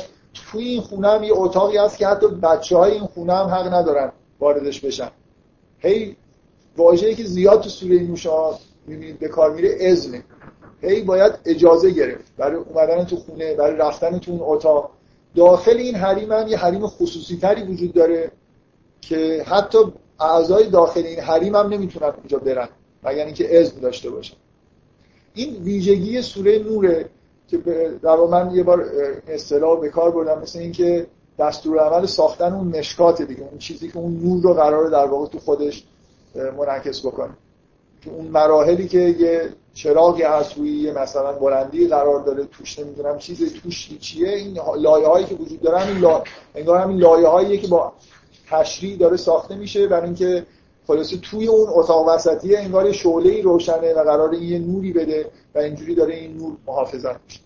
تمثیل مرکزی سوره نور به نوعی در واقع به همین ساختار تشریعی خانواده و استقلالش نسبت به جامعه بیرون اشاره می‌کنه. همونطوری که شما برای روشن نگه داشتن یه شعله و نور دادنش احتیاج به این دارید که مثلا یه جوری محافظتش بکنید از عوامل خارجی.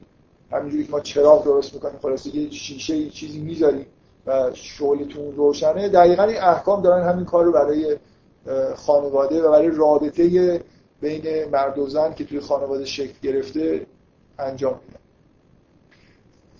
منتها تفاوت اینجا هم که به وضوح شما از اول که در واقع سوره رو می‌خونید در مورد رابطه بین پدر و فرزند مادر و فرزند رابطه بین ابراهیم با پدرش تا اینجا که ما خوندیم همش در واقع یه جوری به روابط خانوادگی منتها این روابط خانوادگی به نوعی نقل دارن میشن در مورد انبیا.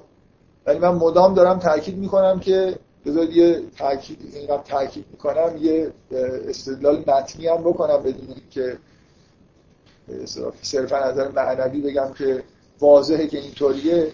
اینکه من همش حرفم اینه که مثلا فرض کنید وقتی که شما داستان زکریا یا مریم و نوع دخالتشون در مورد به وجود اومدن فرزندان رو می‌بینید اینا کلی هن. یعنی رابطه پدر و فرزند رابطه مادر و فرزند رو در واقع دارید به طور کلی می‌بینید. و صرفا این نیست که در واقع اینجوری نیست که تصور بکنید که این دو بخش اول هم داستان انبیاست صرفا. این منظورم چیه. شما نمی‌تونید بگید از اول سوره تا انتهای اون قسمتی که ذکر انبیا تموم میشه ما داریم سلسله انبیا رو مرور می‌کنیم. دو قسمت اول که خیلی طولانی هن داستان تولد یحیی و داستان تولد عیسی به نوعی جدای از بحثایی که داخل این سوره در مورد نبوت و ارث و میراث انبیا و این حرفا هست. خودش به عنوان رابطه انسانی رابطه بین پدر و فرزند مادر و فرزند اهمیت داره. دلایل متنیش اینه که اولا شما تو یا عالم آیه اینجا دارید که ربطی به مسئله انبیا نداره و برم به والدی که مثلا ولم یکن جباران شقی اینکه این اصلا کلا خیلی به نظر نمی‌رسه. این مسئله این رابطه خانوادگی این آدم رو در واقع داره با پدر و مادر خودش میگه. و خیلی چیزای دیگه. من اشاره خاصی که می‌خواستم بکنم اینه که شما دقیقا ببینید بعد از اینکه این داستان انبیا تموم میشه مسئله مجازات هایی که در انتظار کسایی که بعد از این سلسله انبیا میان و رعایت اون چیزهایی رو که در واقع گفته شده نمی‌کنن در واقع کفاری که بعدا دارن ظاهر میشن و سرنوشتش در روز قیامت شما عین این عبارت رو اونجا می‌بینید.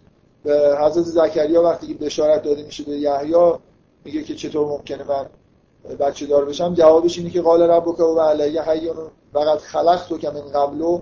ولم تکو شیا عین این عبارت میگه وقتی که اینا میگن که اولا یذکر الانسان انا خلقناه من قبل ولم یک شیا اون آدمایی که منکر قیامت هستن اولین آیه‌ای که وارد قیامت داره میشه اینه که اینا میگن ما چطور مثلا در قیامت؟ و یقول الانسان ایزا ما متو لصافه اخرج و حی آیا وقت ما میمیریم؟ به زودی مثلا دوباره زنده خارج میشیم از قبل خودمون. اولا یذکر الانسان انا خلقناه من قبل ولم یک شیء و می‌خوام بگم موضوع به وجود اومدن یحیی اونجور خود این مسئله تولد توی داستان یحیی و تولد عیسی اینا موضوعیت دارن. شکلی نیست که اینا چون انبیا هستن فقط داره نقل میشه. دقت می‌کنید؟ من بارها اینو تاکید کردم که دو قسمت دو داستان اول داستان تولد انسانه به طور کلی. و اینکه چه جوری پدر و مادر چه نقشی انگار در تولد فرزندان دارن. یه مرد با پسرش و یه مادر با پسرش. بنابراین اینکه اینجا کلا صرفا هم روابط خانوادگی انبیا نیست. در مورد یه چیزی به طور کلی در روابط خانوادگی داریم بحث می‌کنیم. من الان دارم این حرفو می‌زنم برای اینکه جلسه قبل برای اینکه توضیح بدم که چه ویژگی توی داستان ابراهیم توی این سوره هست که در واقع داره توضیح میده که چطور شد که سلسله انبیا از ابراهیم به بعد قرار داده شد. ابراهیم چطور رسالت جهانی پیدا کرد؟ و قرار شد که از به اصطلاح ذریه‌اش افرادی به وجود بیان که رسالت جهانی رو به عهده بگیرن. و بعد این رسالت جهانی بود که تا قبل از این انبیا در قوم های مختلف انبیایی می اومدن بعد از ابراهیم هم اومدن. مثل حضرت لوط.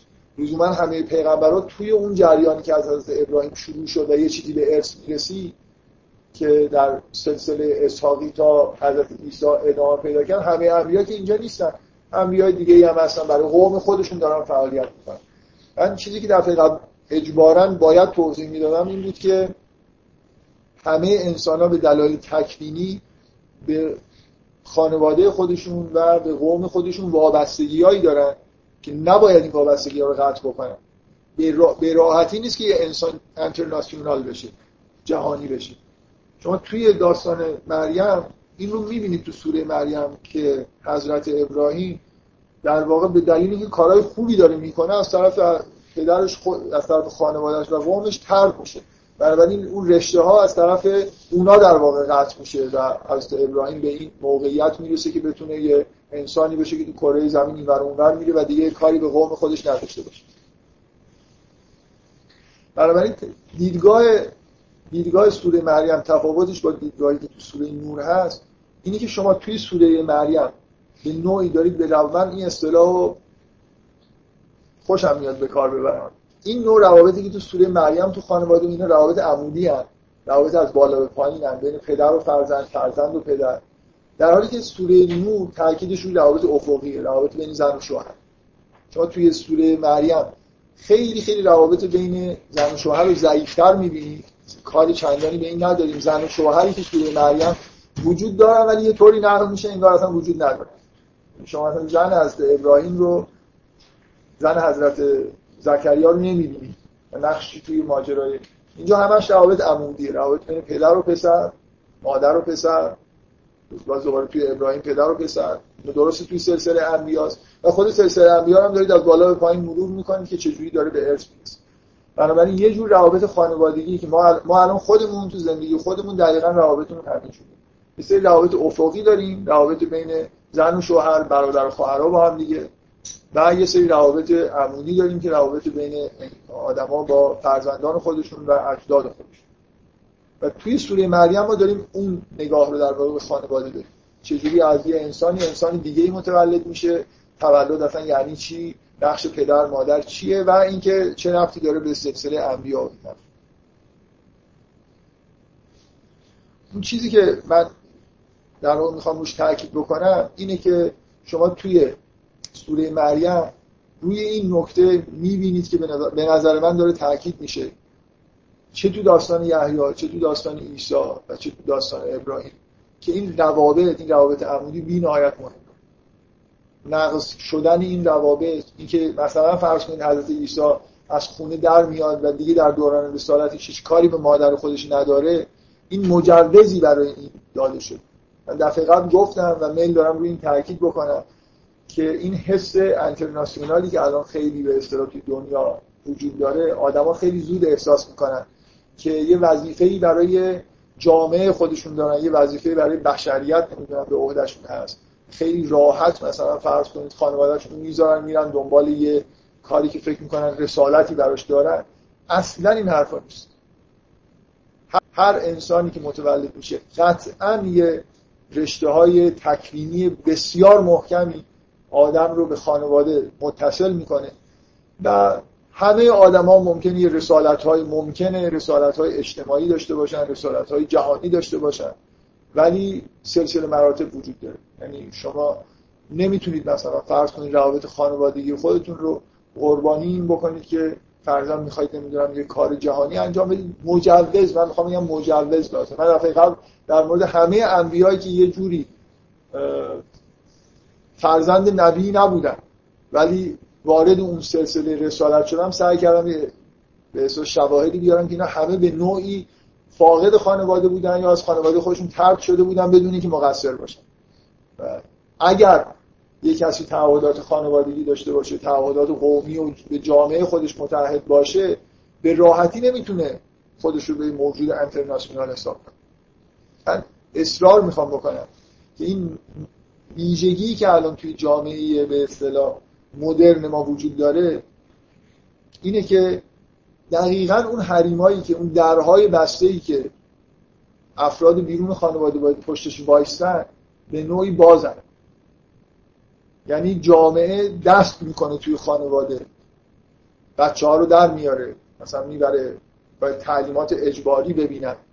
ما ما در دورانی زندگی می‌کنیم که جامعه بی نهایت قوی تر از خانواده است. خانواده در حد مم... فکر می‌کنم در طول تاریخ خانواده اینقدر تضعیف نشده که الان توی دنیا هست. یعنی الان خانواده که به وجود نمیاد خیلی جا دیگه به معنای واقعی کلمه شکل نمی‌گیره اگر هم به وجود بیاد هیچ جور چفت و بستی می‌بینید. خانواده نداره روابط خیلی ضعیفن و کاملا درهای خانواده هم به سمت جامعه یعنی خانواده به اون معنای قدیمی که دو تا انسان بخوام برن برای خودشون یه جوری ایزوله یه جایی زندگی بکنن ممکن نیست. جامعه فعلی که ما داریم توش زندگی می‌کنیم. در واقع پیچیده شدن نظام های اجتماعی من نمی‌خوام بگم که جای خوبیه که بیام بگم که نظام سرمایه‌داریه که داره پوست مردم می‌کنه ولی واقعیتش اینه که ویژگی سرمایه‌داری نیست لزوما. سرمایه‌داری عامل این بوده که نظامات اجتماعی بیرون از خانواده هی مدام پیچیده‌تر و مهمتر شده. در واقع سرمایه‌داری ویژگیش اینه که یه بازی خیلی هیجان انگیزی راه انداخته که خیلی خیلی رشد کرده و 99 درصد جهان شده جهان بیرون خانواده جهان بیرون از روابط انسانی. روابط اجتماعی توی یه ساختارهای خاص اقتصادی خیلی خیلی جذاب شدن و خانواده در مقابلش تضعیف شد. در, در واقع نظام اجتماعی من نمیام الان چون ما توی نظام سرمایه داریم زندگی می‌کنیم خب می‌تونم بگم نظام سرمایه داری. ولی شاید فردا این نظام تغییراتی کرد و پیچیده‌تر و بزرگتر و حیولاوارتر شد. نظام اجتماعی که دست می‌کنه شما رو در 5 6 سالگی از تو خونتون در میاره می‌بره یه جایی.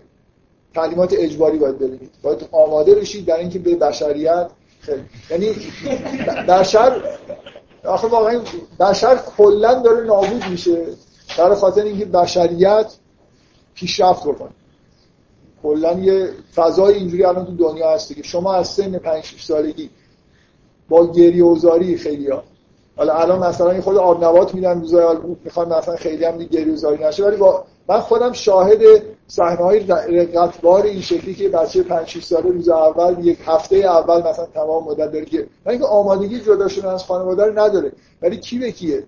جامعه است که حکم می‌کنه. این آدم باید مثل سرباز برای جامعه خودش و برای بشریت خدمت بکنه. مراحل رشد این روند رو شما می‌تونید در طول یکی دو قرن اخیر خیلی خوب دیتکت بکنید. اول اینطوری شد که بشر هر انسانی باید به مثلا جامعه خودش اول ناسیونالیسم به وجود اومد. در یه دورانی چیزی تحت عنوان انترناسیونال هنوز وجود نداشت. ما یه دوره ای داریم که آدما به شدت تشویق میشن که تو باید در خدمت ملت خودت باشی. تو خانواده چیه؟ تو خانواده تو ول کن بیا مثلا فرض کن سربازگیری دارن می‌کنن باید بیای بجنگی از ملت خودت دفاع بکن جهان جهان یه موقعی تشکیل شده بود تا حدود خیلی قدیم که بری تشکیل شده از یه تعداد خانواده. ساختارای کلی تری که مثلا نظام های اجتماعی که پوشش بدن خیلی ضعیف بودن. همیشه یه مقداری وجود داشتن. ولی کلا کسی خیلی کار نظام تعلیمات عمومی وجود نداشت نظام نمی‌دونم سربازگیری عمومی وجود نداشت. یه جوری خانواده واقعا یه خانواده می‌تونست فرار کنه بره یه جایی توی جنگلی کوهی و کسی هم کاری به کارش نداشته باشه برای خودشون ارتزاق بکنن الان شما رو پیدا می‌کنه نظام اجتماعی. کجا می‌خواید برید که مال دولتی نباشه مثلا؟ مرحله اولی که خانواده داره تضعیف میشه کم کم مثلا شهری که خودشو داره تحمیل می‌کنه بعد مثلا یه چیزی تحت عنوان ملت به وجود میاد. شما اوایل قرن که نگاه می‌کنید ناسیونالیسم دیگه. همه باید در خدمت ملت خودشون باشن. شما باید برید درس بخونید باید برید تو جنگ شرکت بکنید باید این کارو بکنید این کارو بکنید در این اون چیزی که مقدسه ملت. خانواده هم باید رضایت بدن که به هر بچه هاشون خودشون همه در خدمت یه چیز کلیتری باشن. و الان هم که این دیگه می‌تونم اینجا از به طور مشروعی از واژه نظام سرمایه‌داری استفاده بکنم. نظام سرمایه‌داری بعد از اینکه ارتباطات اینقدر رشد پیدا کرده به دوره‌ای رسیده که همش حرف از جامعه جهانیه دیگه. ما اینجا هم که هستیم الان شما همه در خدمت بشریت هست یعنی کلا مسئولیت های خانوادگی یه چیز مزاحمیه برای شما. شما باید در برید مثلا فرض کنید در بهترین دانشگاه دنیا درس بخونید به بشریت خدمت بکنید و این حس این که یه جامعه انسانی وجود داره و همه ما در واقع نسبت بهش مدام تذکر داده میشه که ما مدیون جامعه خودمون مثلا هستیم. کمتر به شما تذکر داده میشه از طرف نظام اجتماعی که شما مدیون در درجه اول مدیون خانواده خودتون هستید و بعد مثلا یه خورده حریمای نزدیکتر به خودتون و نسبت به بشریت چندان مثلا من احساس بین نسبت به آمریکایی‌ها نمی‌کنم. در عکس فکر می‌کنم یه توی احساس طلبکاری هم دارم نسبت به جامعه جهانی. اینکه این در واقع من به یه چیزی که می‌خوام اشاره بکنم اینه که دقیقا به یه جایی رسیدی. که من حرفایی که جلسه قبل در مورد داستان ابراهیم زدم اینکه رسالت های خانوادگی وجود داره. اینکه اصلا یه کودک وقتی متولد میشه جاهای خالی رو قرار پر بکنه که یه بخشیش قطعا مربوط به خانواده خودش. نیازی تو خانواده نیازهایی تو خانوادهش وجود داره که این آدم باید بهش فکر بکنه باید سعی بکنه رفت بکنه. و توی قوم خودش و توی جامعه جهانی هم ممکن نیازهایی هست که این آدمی بخشی از چیزهایی که قرار رفت بکنه ایناست. ولی هیچ کس نمی‌تونه بگه که من اصولا به خانواده خودم کار ندارم مگر اینکه مجوز پیدا بکنه. یعنی مثلا فرض کنید در واقع از ابراهیم. و حرفی که دفعه قبل زدم می‌خوام تاکید بکنم. دقیقا اون رسالتی که در مورد خانواده خودش داشت و انجام داد و انداختنش بیرون. رسالتش همین بود. باید به پدر به عنوان آدم به پدرش تذکر می‌داد که اون شور دینی که مثلا تو داری تو منحرف شده. بت داری میپرستی خدا رو باید بپرستی. کاملا حرفی رو زد که در راستای رسالت خانوادگیش بود. برخوردی هم که باعث شد تهدید به قتل و رسما اخراج بود و خب بنابراین از ابراهیم یه آزاد شد که فقط به اون بخش نیازای جهانی که هر انسانی به هر می‌تونه توش داشته باشه بپردازه. من تاکیدم اینه که در واقع این حرف اینکه یه حریمی تو خانواده وجود داره به راحتی نمیشه دست کرد تو خانواده یه نفر رو در آورد. این همون چیزیه که تو سوره نور به نوعی جز محتوای مرکزی خانواده حریم داره. آدما نمی‌تونن راحت واردش بشن. شما نمی‌تونید یه آدمی از تو خانوادهش مثلا به زور و قانون در واقع سوره نور فضاش اینه که خانواده نسبت به جامعه خوب جامعه که خانواده ها نسبت به جامعه استقلال داشته باشن. تا یه حدی. نه اینکه هر اتفاقی افتاد توی خانواده به هیچی ربط نداره. ولی واقعا توی سوره نور نزدیک به این میشه که انگار چیزی که تو حریم خانواده اتفاق میفته همون بهتر که دادگاه توش دخالت نکنه. اینجوری نیست که راحت شما به اصطلاح چیز درون خانواده رو بخواید بهش بعد اجتماعی بدید مگر اینکه دلیلی وجود داشته باشه. آره مثلا فرض کنید کودک آزاری. کودک آزاری بعد اجتماعی داره. این شکلی نیست که یا مثلا خیلی چیزا توی خانواده ممکنه انعکاس اجتماعی پیدا بکنه و لازم بشه که جامعه دخالت کنه. منتها دیفالت من فکر می‌کنم توی احکام دینی تو احکام تو قرآن هست. دیفالت اینه که جامعه خانواده کاملا مستقله.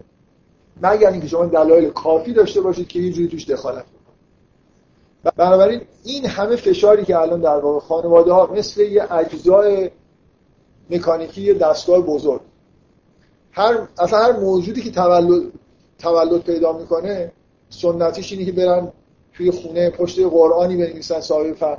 باید برید بچه‌تون رو ثبت بکنید توی جامعه. ببینید من علت اینکه نمیگم نظام سرمایه داری این هر نظام اجتماعی به محض اینکه پیچیده میشه احتیاج به کنترل بیشتر پیدا می‌کنه این خطر وجود داره. اون چیزی که من در واقع توی همون سوره نورم اصرار داشتم این بود که ما باید این خطر رو بفهمیم. قرآن در واقع یه جوری در حد جامعه‌ای که حداقل اون جامعه‌ای که در اون زمان وجود داره حریما رو داره مشخص می‌کنه. چه چه دخالتایی رو نمیشه کرد.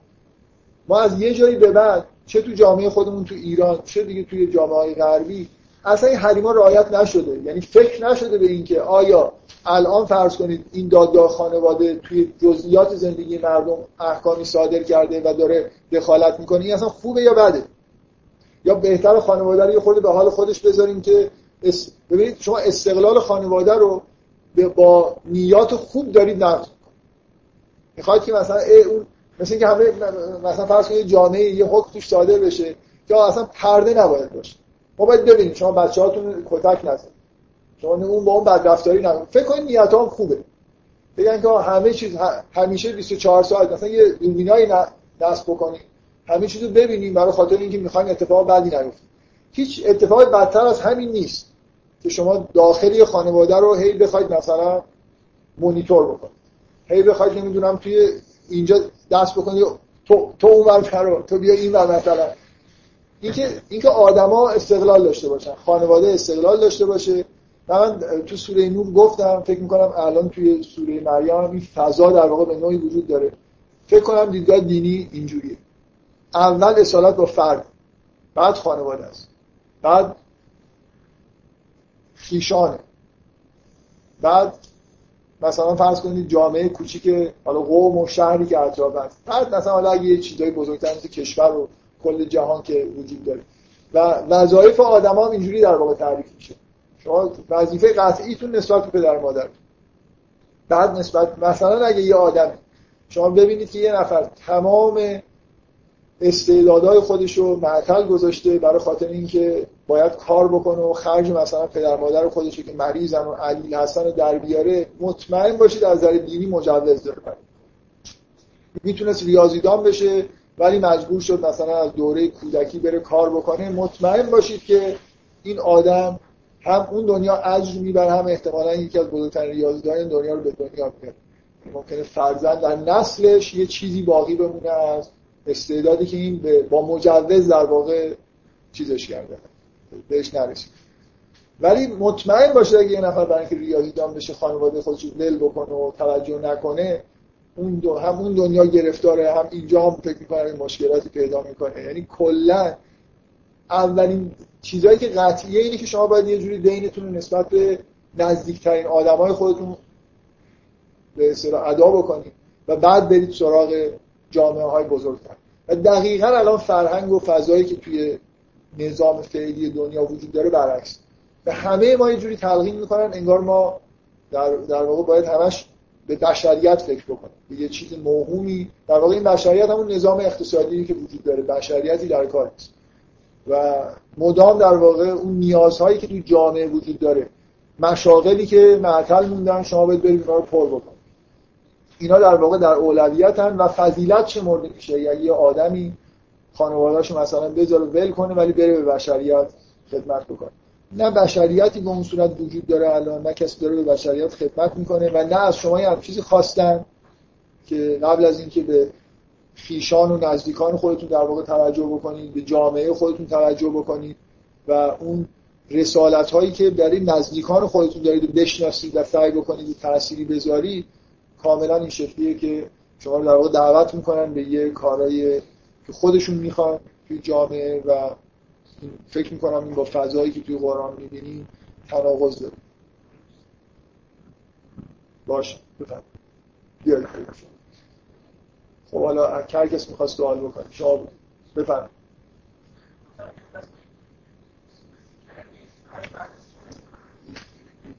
نه. برای اینکه شما شما رسالت اصلیتون رسالت های اصلی فردیتون مثل اینکه در واقع شما قسمت اصلی وجود فردیتون از نظر دینی برمیگرده به ارتباط با خدا که تحت تاثیر هیچی قرار نمی‌گیره درست.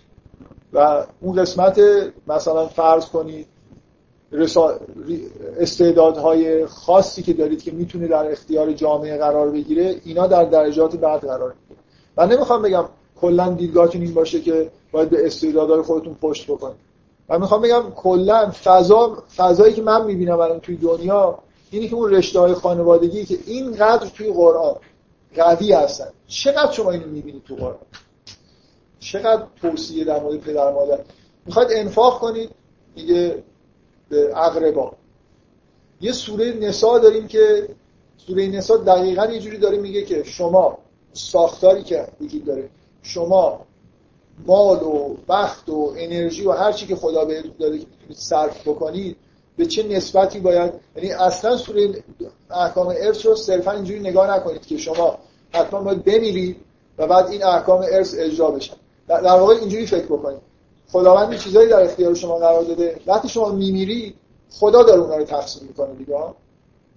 شما اگه واقعا بنده خدا باشید موقع زنده هستید هم همینجوری باید تقسیم کنید منظورم چیه یعنی یه هشتم مثلا به مادر به پدر و مادر بیشترش به زن و بچه خودتون.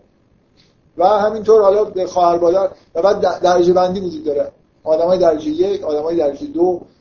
سوره نسا اون ساختار خانوادگی که شما توش قرار دارید از نظر شدت ضعف روابط داره بهتون میگه. چقدر در مقابل برادر خواهرتون مسئولیت دارید پدر مادرتون چقدر. بیشتر از هر چیزی نسبت به زن و بچه‌تون مسئولیت دارید. واضحه دیگه. این خیلی مهمه.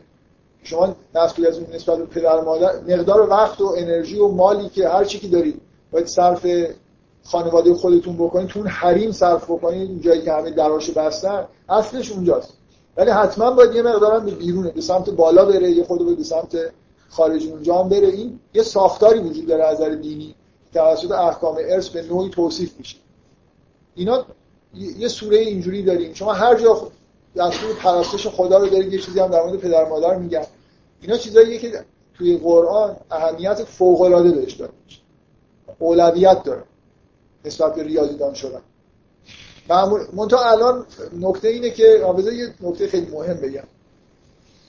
یعنی برنامه بود که بگم ولی مثلا اینجوری می‌خواستم این بحث تموم بشه بحث بعدی باشه الان خب جای من بارها اینو تاکید کردم که به هیچ وجه اصلا این حرف نه قابل گفتن نه قابل شنیدن نه قابل تعامل کردنه که نمی‌دونم آدم باید رضایت پدر مادرش رو جلب بکنه آدم باید حرف پدر مادرش رو گوش بده. اینا همش مزخرف پدر مادر پدر ابراهیم هیچ پدری از بچهش به اندازه پدر ابراهیم ناراضی نیست. و ابراهیم قهرمان قرآن. می‌خواد بکشه می‌خواد تیکه پارش کنه. اینقدر که ناراضی آبروشو برده. مثلا خودش رئیس معبد و بتراش بچهش اومده مثلا بتا رو شکسته دیگه واقعا آبرو برای پدرش نداشته. رنجی که پدر ابراهیم از ابراهیم کشیده هیچ پدری از پسرش نکشید و این حرف از ته دل داره می‌زنه که من تو رو سنگسار می‌کنم. وحجر میمدی اصلا برو مثلا گم شده این دقیقا همین نمی‌خواد من ریختش نمی‌خواد ببینه. و ابراهیم قهرمان قرآن و پاداش می‌گیره. حرف حق و جلوی پدرش زد گفت این کارو نکن اون کارو بکن و پدرش دادن منحرفی اینکه من بخوام نمی‌دونم دلم بلرزه که حالا یه کار درستی که دارم می‌کنم پدر مادرم خوششون میاد خوششون نمیاد یه کاملا یه چیز انحرافی. یعنی اینکه ما تنها کاری که باید انجام بدیم اینه که در فکر رضایت و شما در رضایت هر موجودی به از خدا رو بخواید نیت بکنید که رضایتش رو جلب بکنید قطعا مشرک شد. هر کسی باشه. نه. رضایت جلب کردن نداریم. چی داریم توی قرآن؟ احسان کردن داریم. شما باید به پدر مادرتون توجه بکنید. ادب رعایت بکنید. حرمتشون رو نگه دارید. من یه بار اینو گفتم بازم دوست دارم بگم که توی احکام تورات به نظر میاد حکم تعریف شده این نیست. توهین کردن به پدر فحش به پدر مادر جزاش مرگ. و احکام تورات یه جوری در واقع تخفیف داده شدن و ما به اسلام رسیدیم. مثل اینکه یعنی من می‌خوام بگم یه روزی یعنی در واقع مثل اینکه خداوند حق می‌دونه اگر کسی به پدر مادرش توهین کرد در این حد این جرم بزرگی که بکشنش. حق حیات نداره. حالا با تخفیف مثلا یه خود بهش وقت بدیم زندگی بکنه شاید مثلا توبه یعنی شما آدمی که پدر مادر خودش توهین کرده یه رو قاچاقی داره تو دنیا زندگی می‌کنه به امید اینکه شاید پشیمون شد و درست کرد کار خودش. وگرنه کسی که به پدر مادر خودش فوش بده تو هر جور اهانتی بکنه اینا در این حد از نظر دینی مثلا اینا هیچ رفتی به جلب رضایت نداره. ابراهیم هیچ توهینی به پدرش نکرد. اینکه حرف راست رو زد گفت که تو حتی اینکه گفت که بیا از من تبعیت بکنی توهین حساب نمیشه. فوش داده نه توهین کرد. یه حقیقتی رو گفت خیلی هم سعی کرد. همش با واژه یا البته با نهایت مهربانی و دلسوزی حرفشو زده. شما این این دیالوگ ملاک خوبیه که شما می‌تونید جلوی پدر مادرتون وایستید ادب و رعایت بکنید حرمتشون رو نگه دارید ولی حرف راستی اگه قرار بزنید و بزن و خداوند خوشش هم. بعد اینکه خیلی ناراضی بشن و بخوام شما رو سنگسار یا به نظرتون از خونه بیرون. حالا نه برای اینکه رسالت جهانی پیدا بکنید ریاضی دان بشید نرید یه جوری مثلا با واژه های خوبی حرفایی بزنید که مثلا به نظرتون از کنید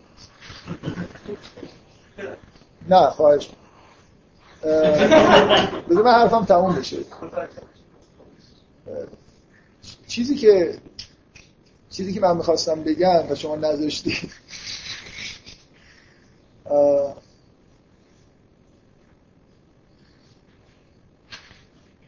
خب شما سوالتون بپرسید مرتقی جرم شدید ولی خب اشکال نداره. بذار من تا یادم بیاد که چی می‌خواستم. بگید خب. خب حالا اشکال نداره. بگید شما من یادم میاد چی می‌خواستم.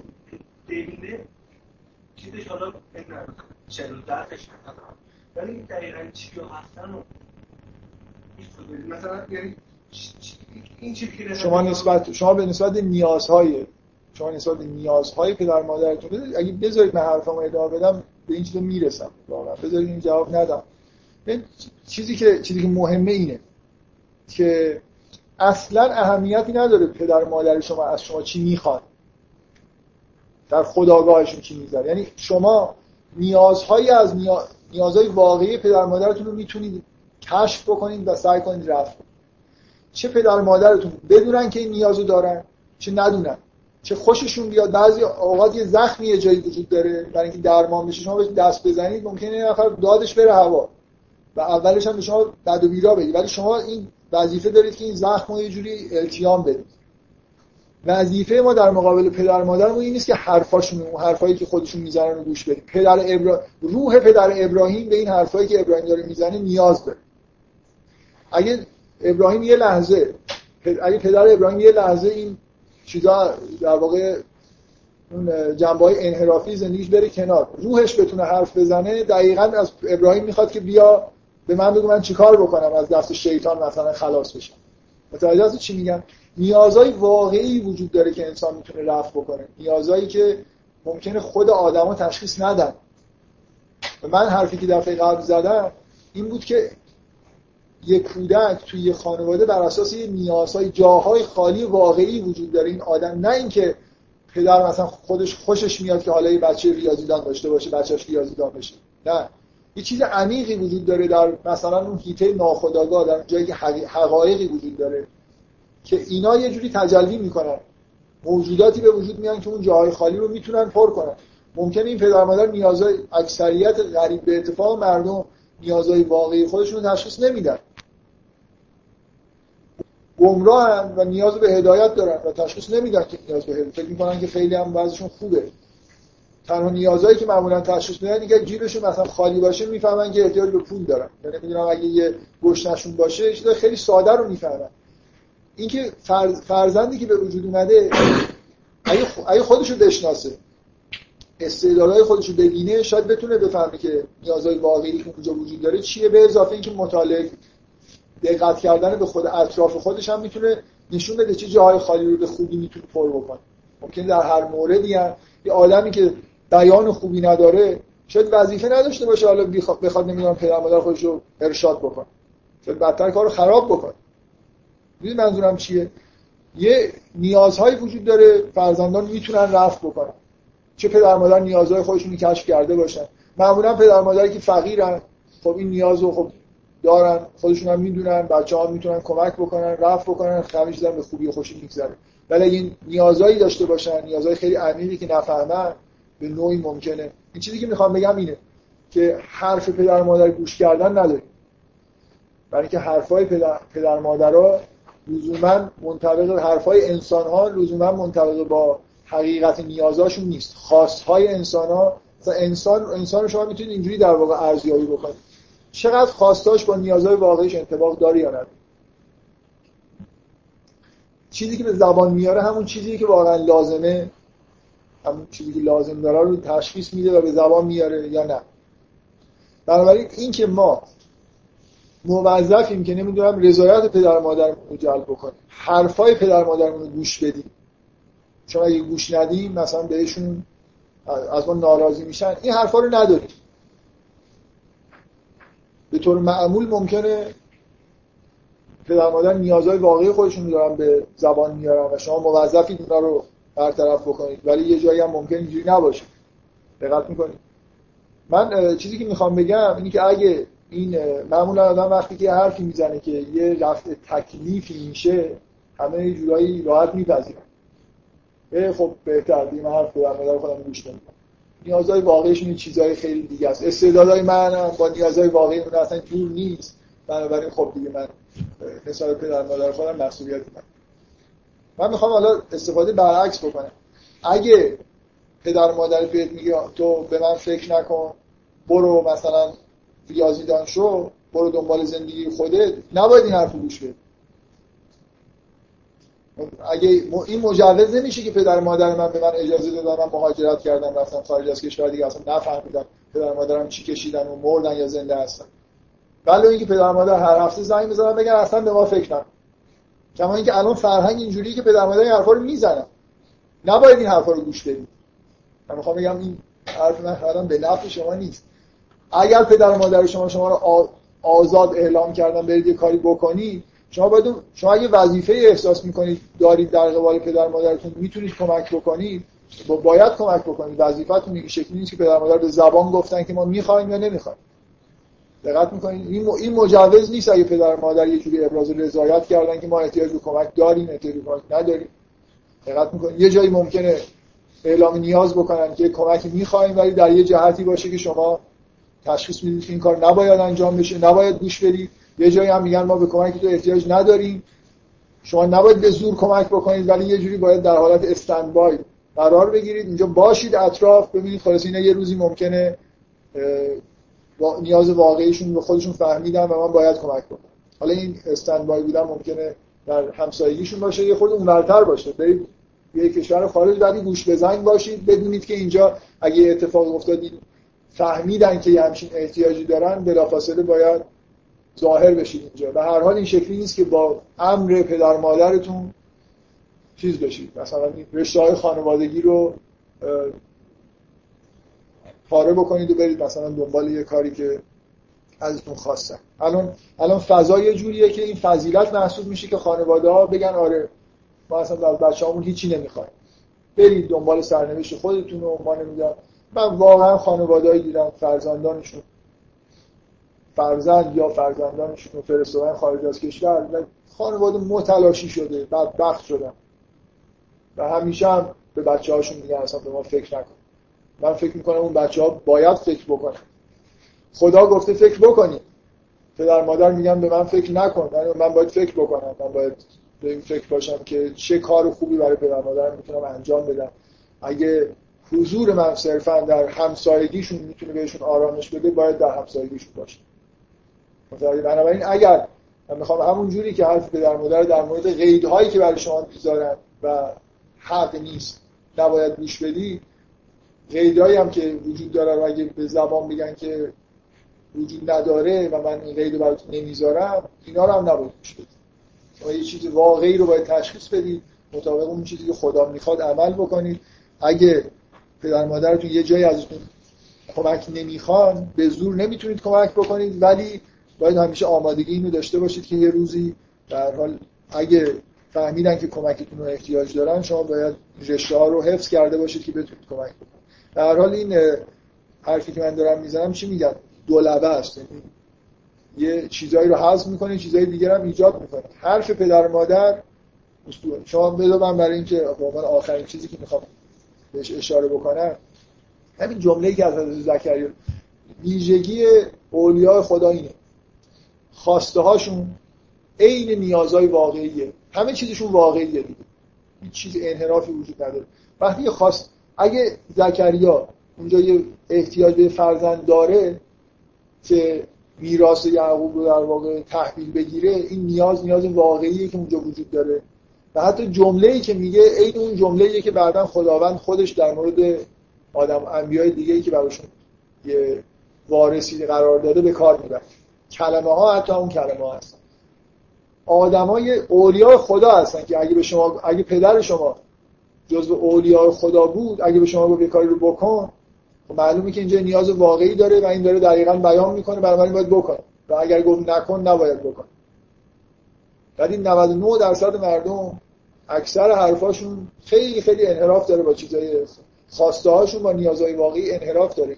و از اون خواسته رو وقتی به زبانم میارن معمولا یه درصدی نویز و اینا بهش تعلق می‌گیره. جدا میگم یعنی از نیازی که وجود داره تا تبدیل به خواست بشه این خواست تبدیل به کلام بشه چی شما می‌فهمید و بعد چیکار می‌کنید اینا ممکنه اصلا همه چیز برعکس شما دقیقا اون کاری رو بکنید. دقیقا پدر ابراهیم از ابراهیم می‌خواد اون کاری رو بکنه که نباید بکنه.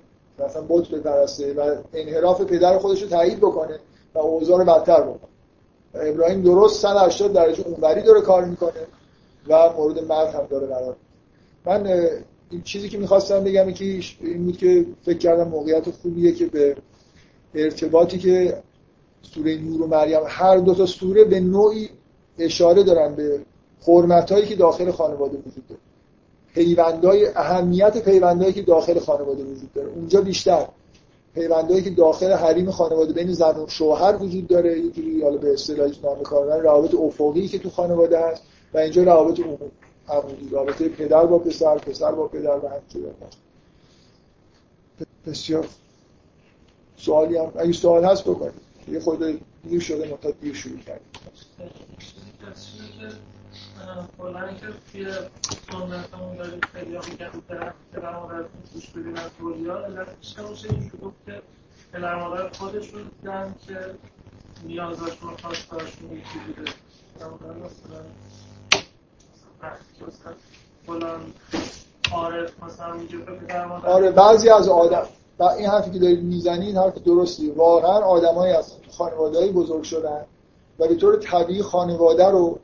اینجوری تصور می‌کنه.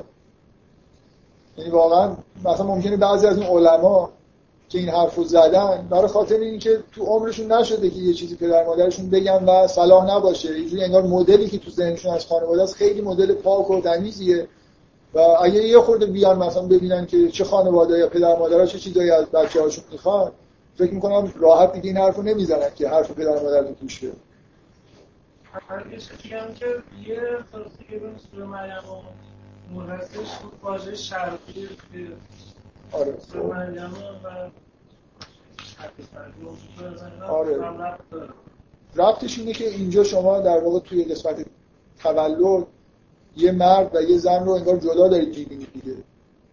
منتها فکر می‌کنم تاکید روی اینه که زن در واقع به قابلیت متولد کردن می‌رسه برای خاطر اینکه خودش شرقی شده یعنی اون مثل به تعادل رسیده. من اینو فکر گفتم. و دقیقا وقتی به موسی وحی میشه در اشاره میشه در جانب غربیه. یعنی مثل اینکه اون نیمه متعادل کننده خودش رو داره. دو تا اشاره به شرقی بودن و چون تولد باز مقابل با تولد مثلا عیسی یه جوری مقابل با وحی هست. این دوگانگی مثلا شرقی و غربی فکر کنم مناسبت داره دیگه. مریمی که اینجا اصولا موجود غربیه غربی و شرقی الان معنی دیگه پیدا کرده. موجود غربیه شرقی شده و اونجا موسایی که به طور طبیعی برده و موجودش نیمه شرقیش نیمه آگاه و طبیعیشه در جانب غربی قرار گرفته و این دوتا اتفاق براش میفته یعنی در واقع باربر میشن یکی به صورت تکوینی یکی به صورت تشریح حالا ولی اینو نمی‌دونم. خیلی فکر تقابلی که توی سوره مریم هست تمثیل یه جوری فکر می‌کنم اونجا اشاره به شرعی به دلیل این حالت متکامل کننده و متعادل کننده که رابطه زن و مرد داره. و اینجا یه جوری در واقع اشاره باز به اینه که اون تعادل چطور در تولد تاثیر می‌ذاره. یعنی باز اینجا نگاه نگاه به سمت عمودی هست. تا خب اون به تعادل رسیدن نقشی بازی می‌کنه اینجا که بهش اشاره شد. بفهم این مسئله که شما گفتید اشاره کردید که مثلا بعضی از این علمایی رو ممکن نکنه تصور خانم دیگه چه اتفاقی ممکنه بیفته یه چیزی نمی‌خواه هم بگم که من فکر می‌کنم شما خود شخصا یه ذره درگیر این مسئله هست. اینکه شما همه فرضتون بر این اساسی که من دوباره که فرد تشخیص بدم که صلاح پدر مادرم چیه. مثلا که خب ممکنه من چقدر افتاده بودم من چقدر می‌کنم خب و اگه من و اگه من درست اگه من آدمی باشم که خیلی می‌فهمم و خیلی مثلا درک قلبی دارم. می‌تونم درسته. که من مسئله به نظرم تشخیص بدم. اگه من این حضرت ابراهیم ولی خب همه آدم که اینطور نیستن. خب توی شرایط یعنی بازم طرف با هر حد فهم و درکی که داره باید خب سعی مسئله به شده چیزی که من میگم خیلی روشنه. اون چیزی که خداوند از ما می‌خواد اینه که نیازهای وا... به پدر مادر خودمون خب، احسان بکنیم این چیزی که از ما خواسته شده این که احسان بکنیم و اگه نیاز واقعی داره پدر مادر من دارم برطرفش کنیم این که حالا شما تشخیص می‌دید یا تشخیص نمی‌دید؟ یا غلط تشخیص می‌دید. مشکل خودتونه. اون چیزی که از من خواسته شده چیه؟ از من خواسته نشده که به خواسته هایی که به خواسته هایی که پدر مادرم اعلام می‌کنن چیز بدم. به اصطلاح بهای 100 درصد بدم بگم این خواسته رو که گفتن من دیگه موظفم این کار انجام بدم. ممکنه مثل خواسته پدر ابراهیم کاملا خواسته انحراف 100 درصد انحراف باشه شما اگه آدمی باشید که تشخیص نمی‌دید یا غلط تشخیص می‌دید مشکل خودتون دستور دستور درستیه. من حرفی از این ندارم. من میگم این دستور که به حرف پدر مادرتو گوش کن این حرف این دستور غلطه. خب. یه مسئله مهم اینجا. شما تو می‌دونید مثل اینکه من یه قانونی رو دارم بیان می‌کنم. شما چون و چرا چون و چرای شما در زمینه نحوه اجرای قانون. خب. خب مثلا فرض کنید اون پدر مادر چه گناهی دارن که من با تشخیص اشتباه هم بعد این رو خب دیگه. گناهشون این نیست که گناه, گناه اونا گناهی ندارن. شما گناهی دارید که تشخیص کنید اگه آره اگه مثلا فرض کن مثل اینه که من بگم اگه شما بگید یه قانون بهتری تو ذهنتونه قانون بهتر اینه که مثلا حرف پدر مادر هر چی گفتن گوش بدید پس شما چه گناهی دارید که پدر مادرتون حرف خیلی غلطی از شما چیزی رو خواستن باید گوش بدید که قانون خدا گذاشته معلومه که قانون باید این باشه که مطابق حق رفتار بکنید شما نه در زمینه پدر مادرتون در زمینه مسائل مربوط به خودتون مسائل شخصیتون مسائل همه جا تشخیصتون خلاصه حائل میشه بین اینکه حق و باطل تشخیص می‌دید یا نمی‌دید. از جمله در مورد احسان کردن به پدر مادر خود. آیا این حرفی که دارن می‌زنن واقعا نیاز با خب یه ملاک های خوب برای تشخیص دادن اینه که مثلا اگه یه خواسته ای دارن که از محدوده شر خارج میشه که واضح نباید این کارو بکنن. دیگه به تشخیص شما نیست. می‌تونید و اینجوری نیست که تشخیص کاملا فردیه. یعنی همین الان من در هر زمینی تصمیم بگیرم میشه قیدار اگه هر چیزی خلاف چیزی که خداوند گفته بخوان از شما که قطعا نباید بخوان. خب ولی یه جاهای دیگه برمیگرده به اینکه ممکنه به هیچ چیز شرعی خیلی واضحی مربوط نشه خواسته هاشون. ولی شما تشخیص می‌دید که این کار الان نباید انجام یا باید انجام بدید در حالی که اونا از شما نخواستن. یعنی همه. هر چیزی که شما هر چیزی که شما زندگیتون انجام می‌دید وابسته است به تشخیص های خودتون. حتی اگه تشخیص همین که تشخیص می‌دید که باید به حرفای قرآن گوش بدید یا گوش ندید اینو که این در مورد رابطه با پدر مادر نیست همیشه این مشکل وجود داره زندگی خود سخته بفهم در مورد اشکال نداره بفهم این آیه که در مورد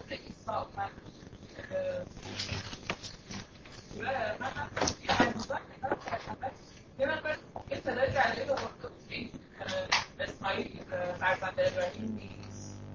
توی المیزان بله. آها این اسماعیلی که اینجا ازش یاد میشه. آره من قبلا اشاره کردم به این توضیح.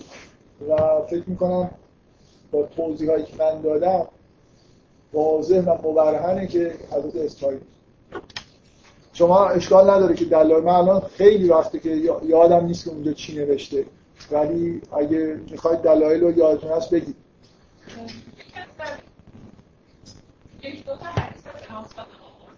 خب.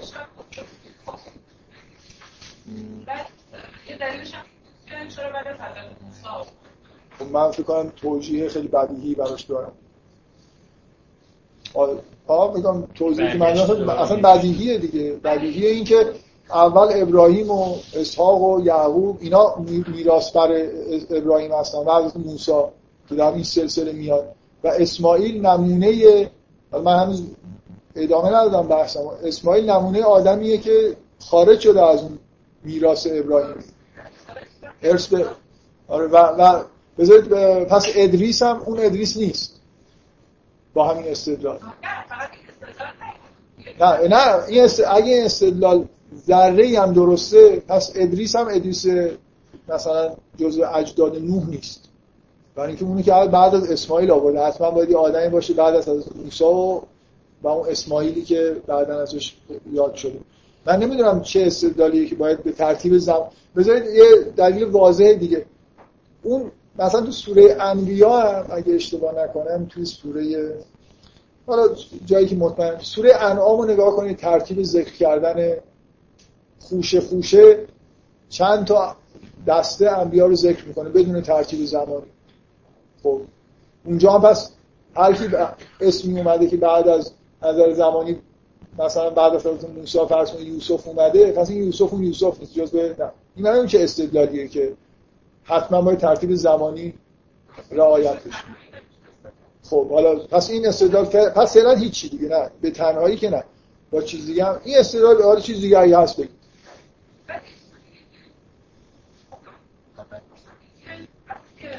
من دوست دارم اگه استدلال دیگه اینجا هست بچه ها بشنون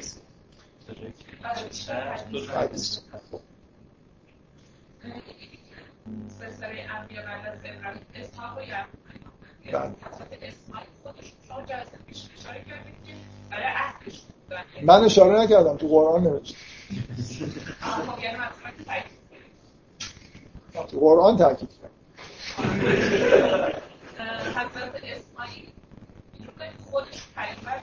صد درصد. نوشته تو قرآن میگه. صدیقا نبی. نه ولی موضوع اینه که حضرت اسماعیل بعد حالا به تعبیر من که لزوما شاید درست نباشه بعد از ماجرای این که اسماعیل زبیح شد رسالت جانشینی ابراهیم دیگه نداره دیگه. و تاکید داره میشه تو قرآن که رسالتش محدود شده. و کان یعمر اهله به صلات و یعنی رسالت داره در حد خانواده خودش داره رسالتش انجام میده. در یه بیابانی تنها مونده با خانواده خودش و اونجا مثل یه آدمی که در واقع مثل داره یه سری نیروهای ذخیره تربیت می‌کنه. از اون جریان اصلی رسالت خارج شده و این رو پذیرفته. و علت این که حرف از صادق الوعد بودنش زده میشه برای اینکه به همون وعده ای که پدرش داد در مورد اینکه صفجدن انشاءالله من از صابرین وفا کرد. تا آخرین لحظه با صبر کرد و اجازه داد که پدرش حکم رو اجرا بکنه. فکر کنم تمام قرائن در میاد که این اسماعیل همون اسماعیل. آخه اگه این اسماعیلی اسماعیلی که ما نمیشناسیمش صادق الوعد بودن چی می‌فهمیم از صادق الوعد؟ یه اسماعیلیه و یه اسماعیلی هم از آدم خوبی بود. مثلا این واقعا معنی داره که من وسط سلسله انبیایی که از ابراهیم شروع شده. خب مثلا بذار من سوال بکنم. فرض کنید که این اسماعیل اون اسماعیل نیست. حالا مشکل بزرگتر پیش میاد. حضرت ابراهیم داستانی ذکر شده و گفته شده و وهبنا له اسحاق و یعقوب. اسماعیل شد؟ یعنی خداوند اسماعیل وجود نداره. می‌فهمید منظورم چیه؟ اگه نسل ابراهیم دارن ازش از نسل خداوند داره از ابرا... نسل ابراهیم یاد می‌کنه اصلا چرا اسم اسماعیل نیومده در لیست فرزندان؟ یعقوب نوه ابراهیمه ولی کنار اسحاق اومده که وهبنا لهو اسحاق و یعقوب. اسماعیل چرا اینجا نگفته؟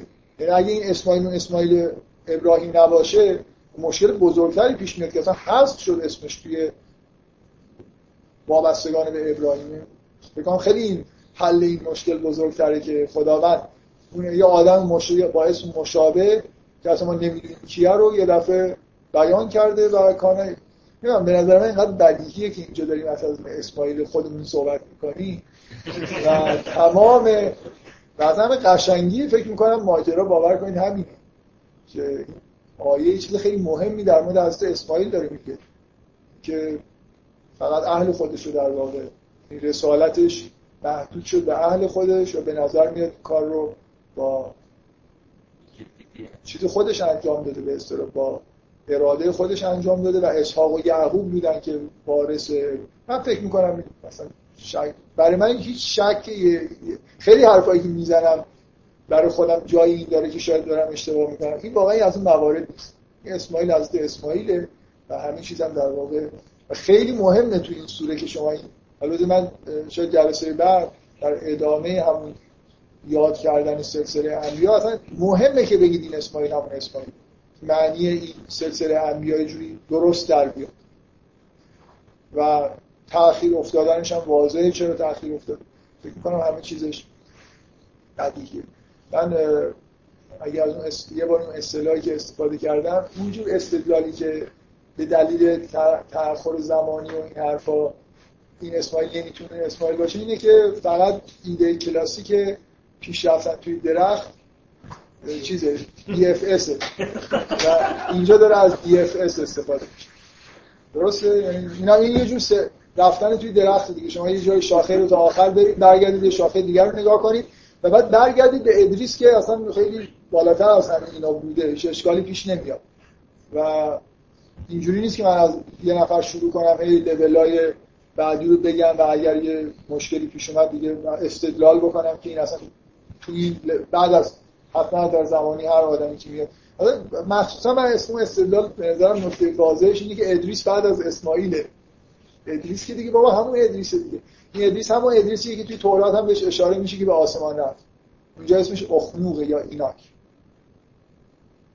یا هرم ادریس یه آدمی که در همه اقوام جهان یه اسمی داره. هرمس در یونان اخنوخ در تورات به زبان عبری و اینا هم بهش میگن. و فکر کنم همه اینا هم چیزی که ما بهش میگیم ادریس.